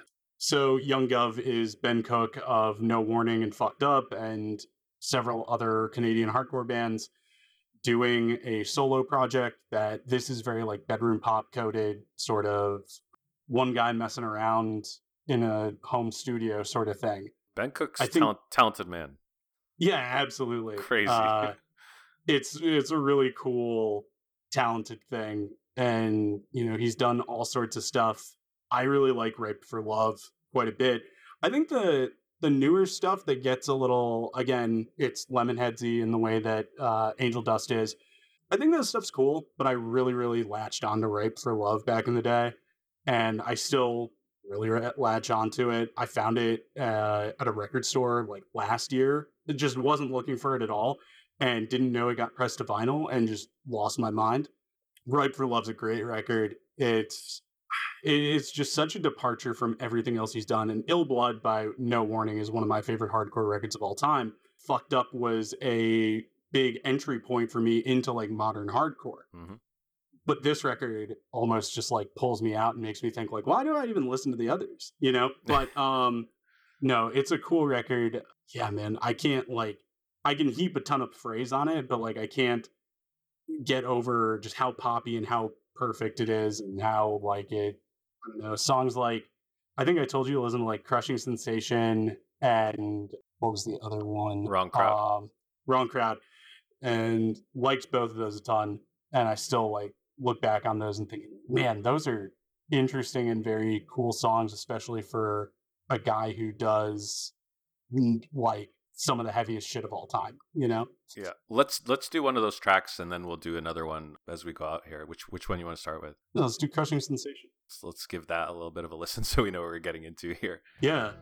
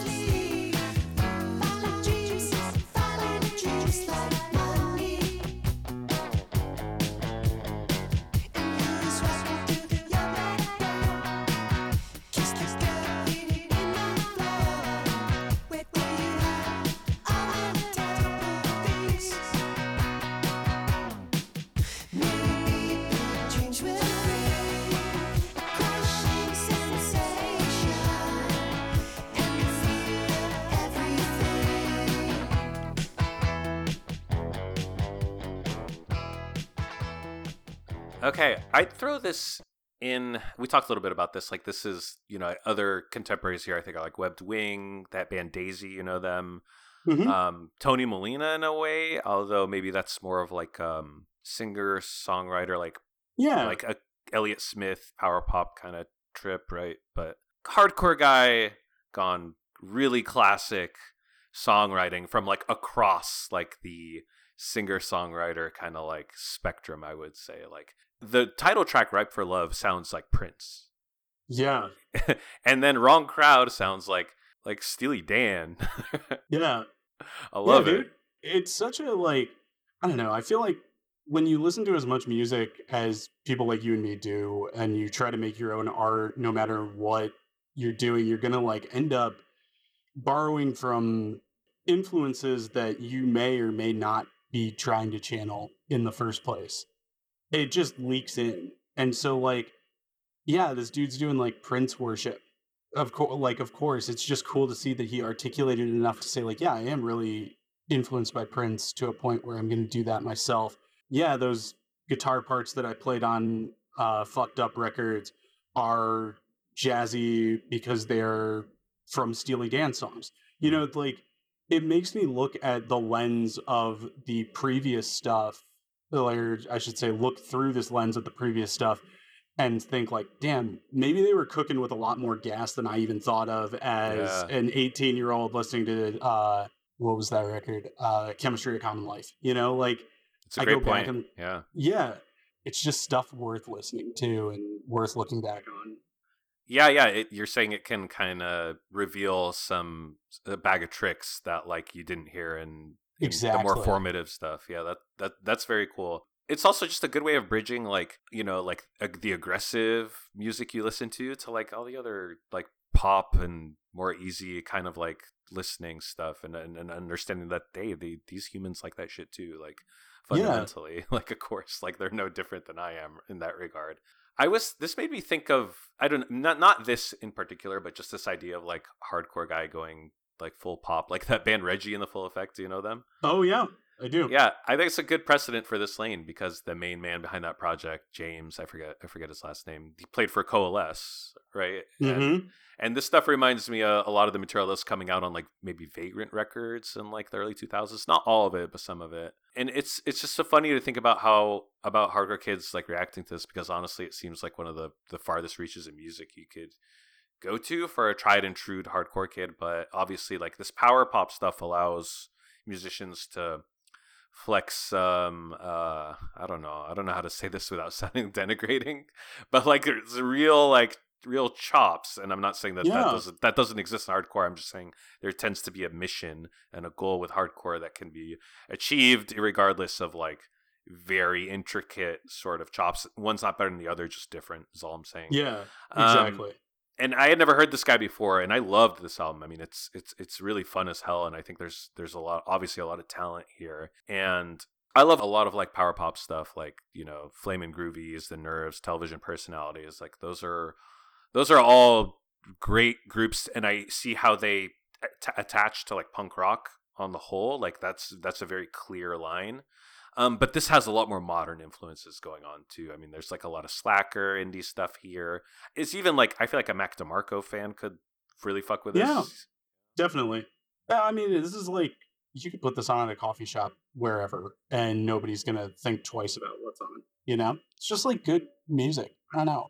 No one's gonna think twice about it, but then they're No. gonna be shocked when you play Ill Blood. For. Yeah, yeah, exactly. and that dichotomy is fucking awesome. Like er, there are brilliant singer songwriter guys with tons of chops, all strewn all across the hardcore scene, and you give mm-hmm. them give them the opportunity to make something that's just you know, of their own whim, and like this is a perfect example of that.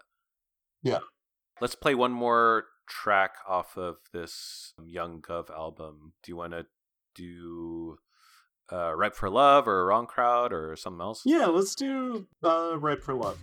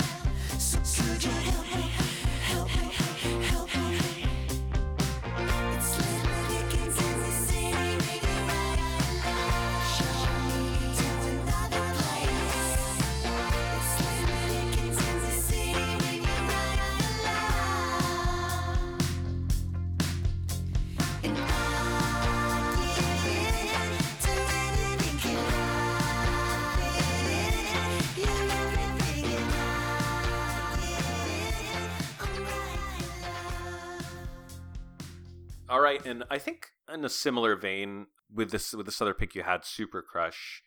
The album is called Never Let You Drift Away. How did how did this one kind of come on your radar? Yeah, uh, Super Crush put out a bunch of seven inches, and then the album "Never Let You Drift Away" is a collection of four seven inches and two previously unreleased songs. I don't know. They put out a bunch of records on a bunch of different labels. I want to say Run for Cover is one of them. Probably when I was like pretty into looking at Run for Cover, and then my roommate in Denver was like, "Oh yeah, this is uh, this is Mark Palm from Go It Alone," and I was like, "What? Uh, what? you know, like." And Black Breath. Yeah, and Black Breath, yes. And I was like, the guy from Go It Alone, who, you know, Go It Alone's a early 2000s. They, I guess, uh, are you familiar with the genre amazing core? no. Like the it's it's kind of like a joke genre amongst hardcore people online. But um, when bands like Super Crush or not Super Crush, when bands like Go It Alone and like uh, those kind of like metallic influenced post-hardcore hardcore bands, The Bled and uh, Arizona represent. yeah, dude. Uh Killing the Dream and stuff like that. They were people would always just say like, "Oh, they're amazing." So it's like this band is amazing core. They're like, "I can't figure out what this sounds like, but it's amazing." And it's just like it's like metalcore light. It's just hardcore played with a bunch of chops. Go It Alone is one of those bands. They're really good. I really like them a bunch, but I like Super Crush a lot more.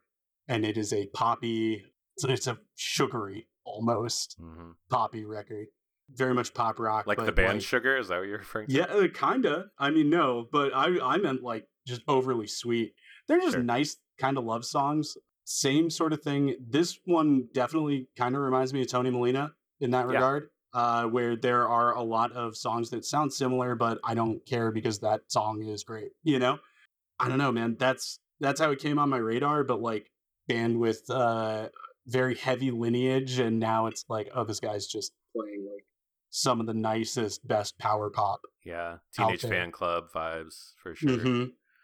totally And I feel like this is good representative for that run for cover kind of like world. Not everything on Run for Cover, of course, is like this. Like there, that is quite a diverse roster. But I do think it, this is one of the sounds people think of when they're talking about Run for Cover, right? And this is the type of band that gets slotted at like Sound of Fury, right? Like yeah in between and like does well and like pulls well. This is where the most ignorant hardcore kids just call anything that's not hardcore shoegaze. yeah somewhat yeah man It- um, I- yeah, go ahead.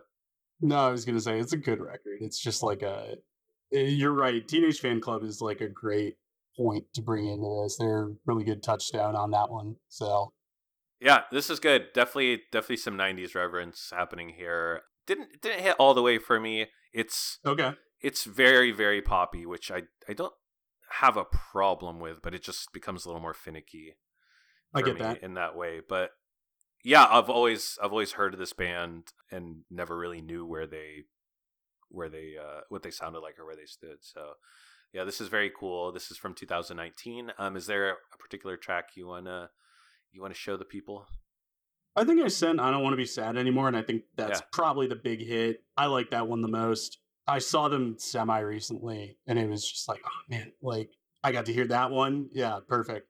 The only other time I saw them was uh, July Fourth in a house show that didn't have any AC, and the drummer was just like absolutely dehydrated and sick. they they were like, we're playing three songs, you know, and this dude like everybody was like giving him water throughout the set because he was just like sick with something. Just bring him So- back to life. So Yeah, pretty much. So you can rock.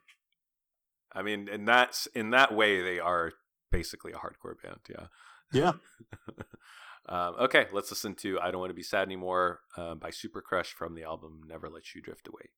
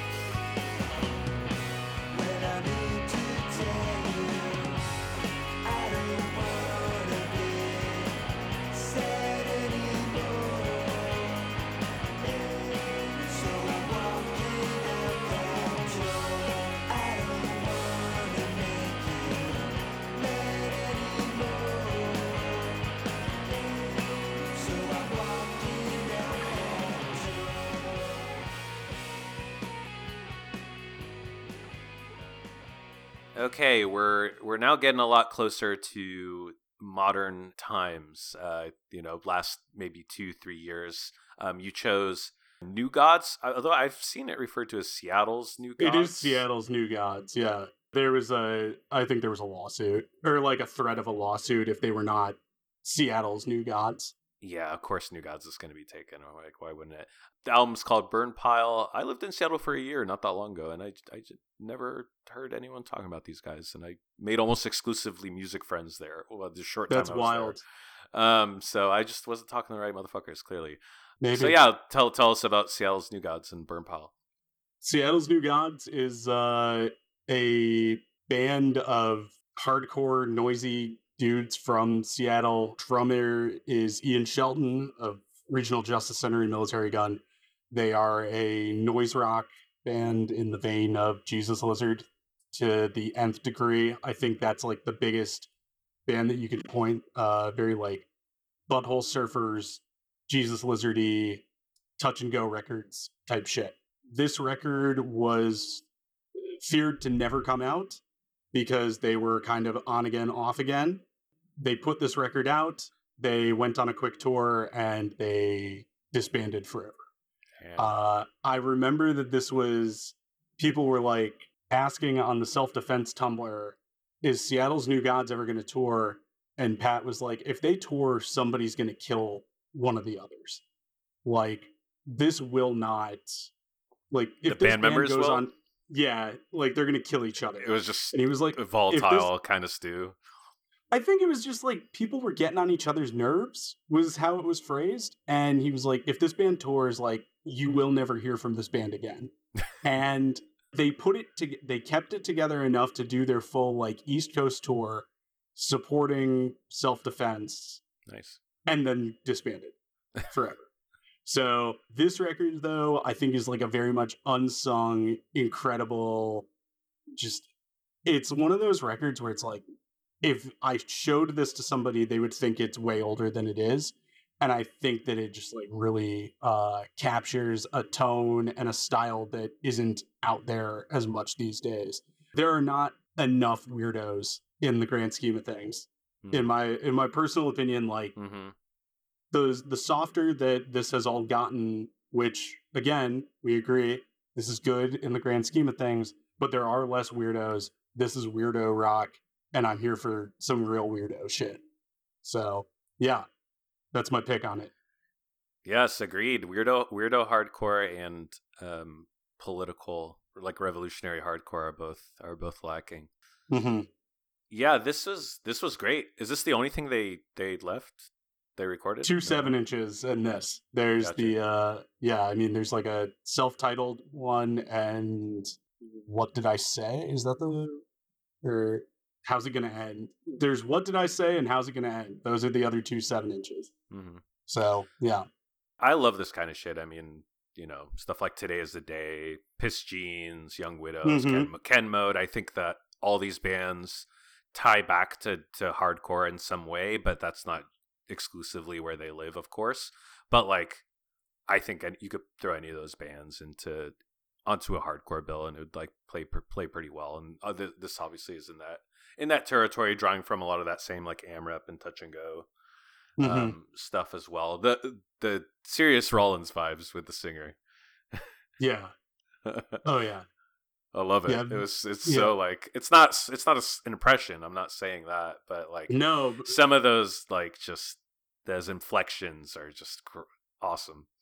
yeah, it's it's right there with like Rollins and uh David Yow. You know, it's like I mean, I, like I feel like I rely too much on the Jesus Lizard when I talk about this band, but I also just like recognize that this is Yeah, almost lifted from Jesus Lizard stuff. But I love the Jesus Lizard, so cool. You know, fine by me.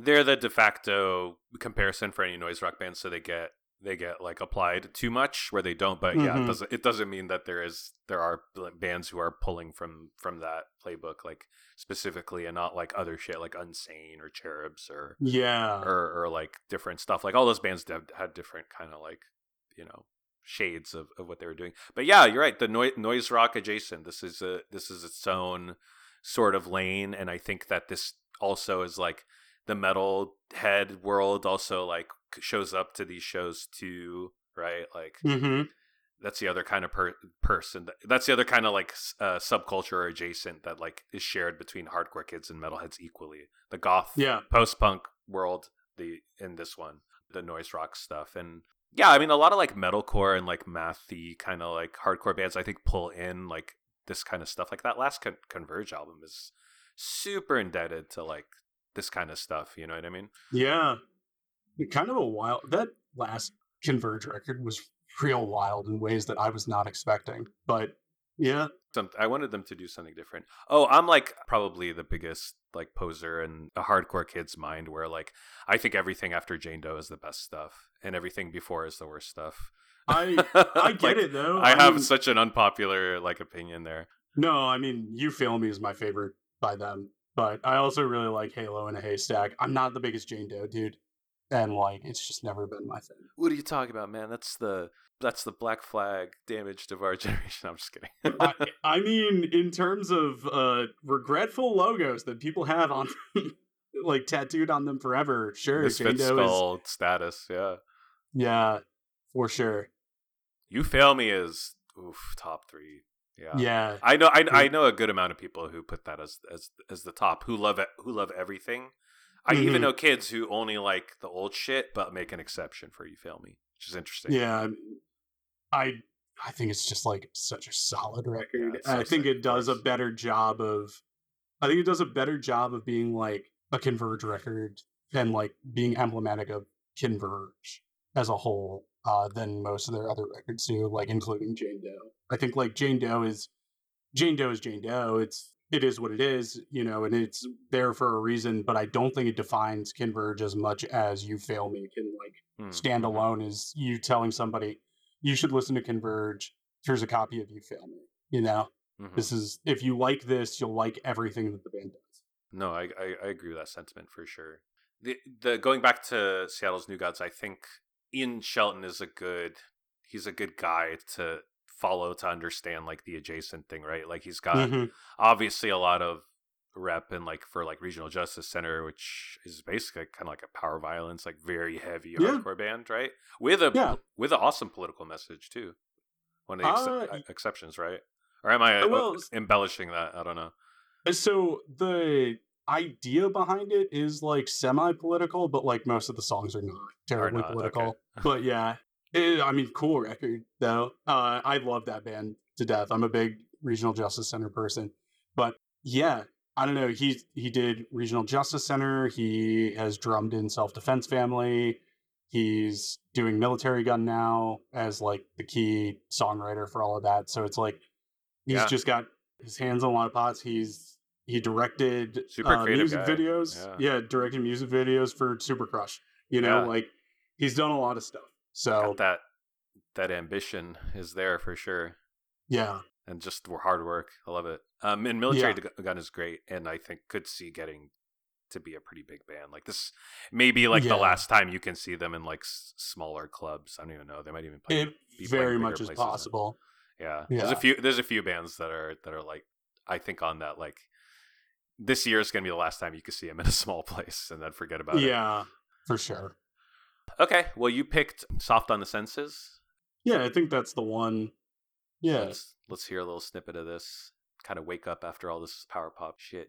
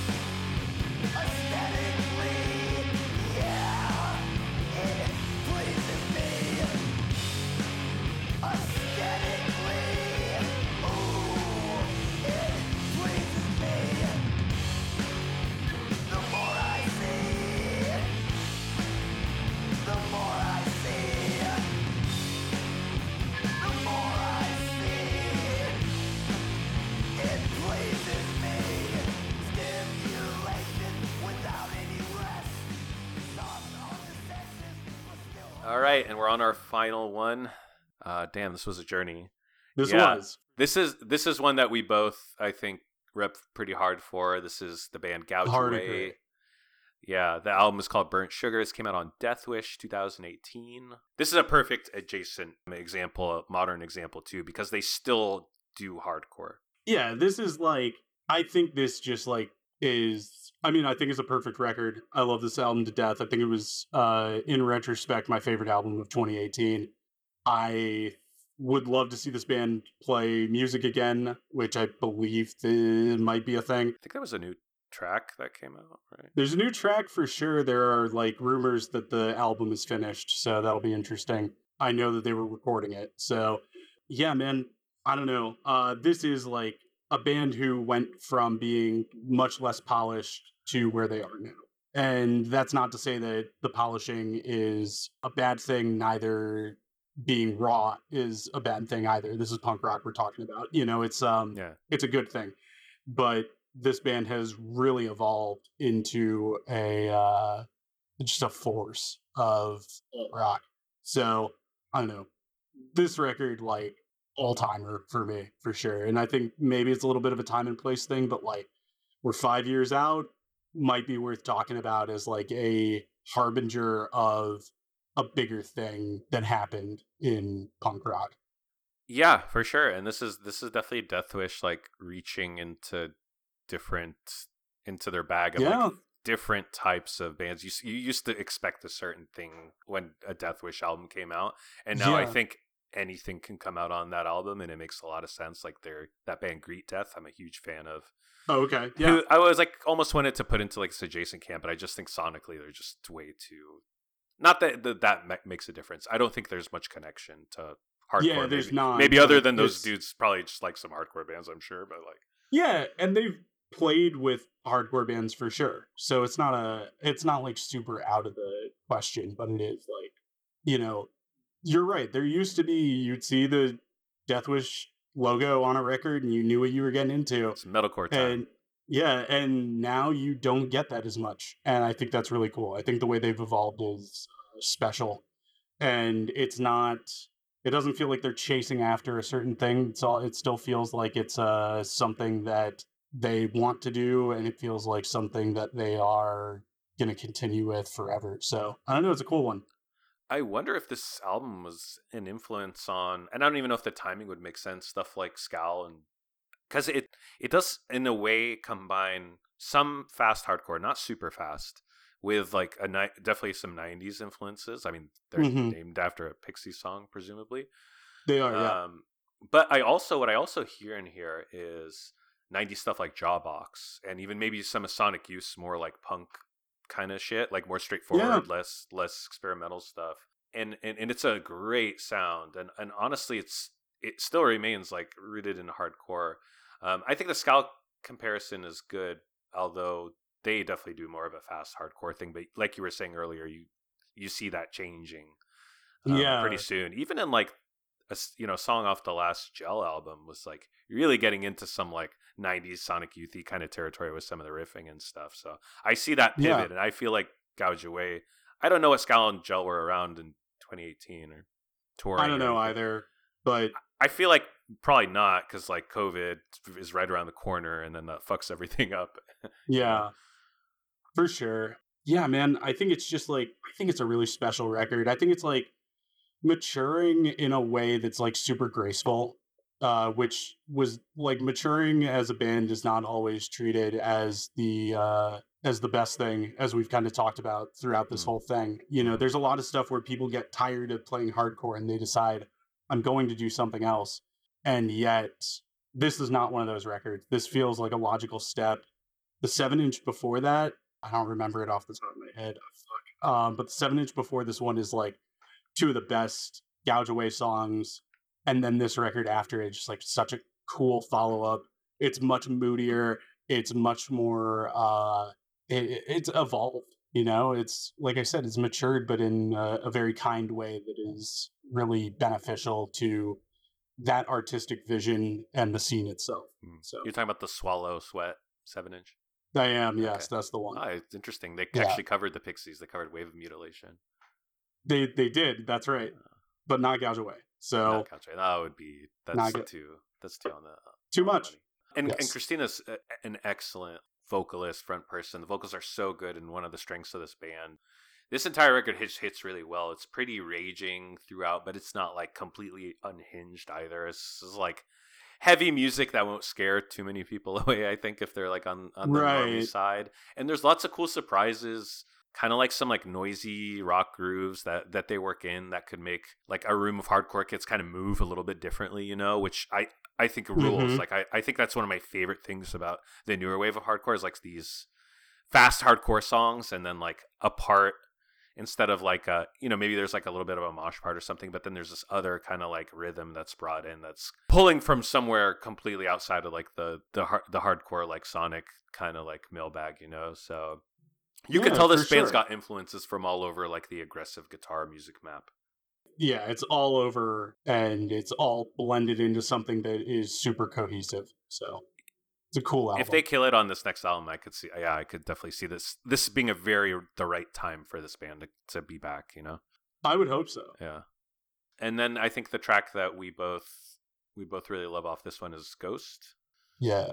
Um and this track just has really killer riff. I mean, it's one of those riffs that you wish you wrote and kind of believe it, ha- it hasn't been written yet. You know what I mean? Right. I'm like, fuck. I'm like, someone wrote this, right? And they're like, no, they didn't. But it, No. it's it's this kind of perfect center between grunge and noise rock. Um, I think like if Mhm. you like in Utero by Nirvana, like this rules. If you like Hole, this rules. If you like even like Drive Like Jehu, I think like another another Yeah. band that I think th- th- it's part of that noise rock thing uh, and post hardcore thing in here. So yeah, this is this is a fantastic track. And this is the this is the last one, so we'll we'll hear a snippet from this and then uh, come back and close things out.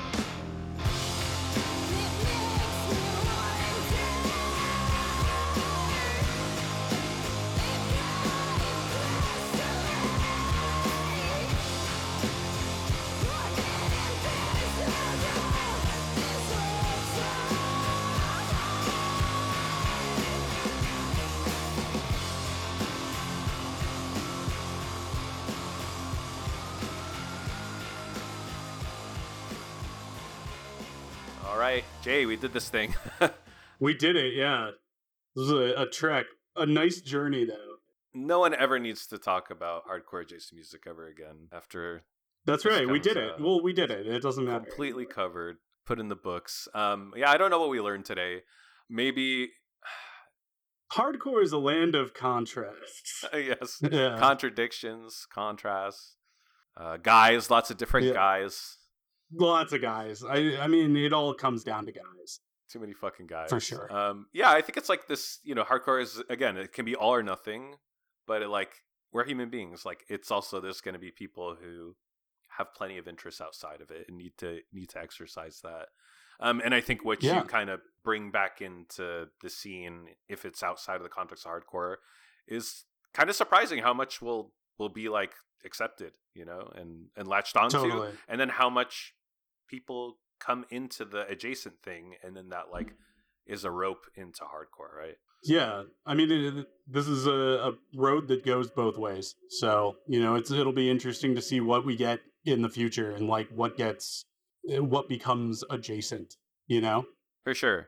I want to give you the opportunity if you have any uh, runners up or shout outs here. I mean, we just we just went over 13 albums, so I mean, if you don't, it's all good. But no, I mean, I think the big one to say, like, I think it's worth listening to that Pailhead record. Yeah. I I think a lot of people overlook that as like a release of the time, but if you like anything that we talked about, specifically with the industrial and the post-hardcore stuff, like go check out the Pailhead record. I think you're doing this a disservice by like not doing that.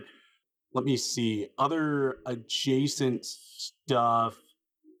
Uh, I think like some of the stuff that we kind of talked about, like if I I will say if you have to listen to one of these records that you haven't listened to before, uh, make it Burn Pile by Seattle's New Gods. I think that's like I want to spread the gospel of that record, and I want people to be like out like repping for that at some point. But that's my only like big takeaway. yeah, I was I was disappointed on Bandcamp. I was like, oh man, not many people have bought this. This sucks. No, because this one No, this one rules. This is one- of my favorite ones that that I that you picked that I hadn't heard, and mo- a lot of these records I hadn't heard. yeah, You, meant, you mean- mentioned another one, I think. Um, side two of of My War by Black Flag is basically like invented like sludge laden like hardcore, right? And Mhm. and that's its own guy too, like the dirgy. It's it's basically sludge. So you know, shit Yeah. like corrupted, dystopia, Noothgrush, I hate God, Crowbar. Hardcore kids love Crowbar for some reason. yeah. Oh yeah. I mean, I love dystopia. I love Crowbar. You know, how could you not? Those riffs are undeniable. That's like yeah. And there's a very working man kind of like way about it too that I think is very yeah. is very interesting. So yeah, sludge maybe is an is an adjacent hardcore thing, although I guess it goes back to metal a little more. But sludge is sludge is doom with hardcore basically. Totally. I saw Eyehategod either last yeah, yeah, it was last year. I saw Eyehategod and they smoked on like they smoked on stage yeah, for like the entire set. It was so good Sigs? because I was like I yeah, That six. rules. Yeah, I've never seen anything like it. Um one of the guys, I'm not kidding, like I feel like he smoked one cigarette for just the entire set. But at one point he tucked it like up on his uh on his guitar while he tuned. And I was like, this is the craziest fucking thing I've ever seen in my life. It was so cool. and they're probably so much more tame than they used to be. Yeah. Yeah. Yeah, that's a wild that's a wild band. That band you know has has lived it like as as they as it lived- comes out in the music.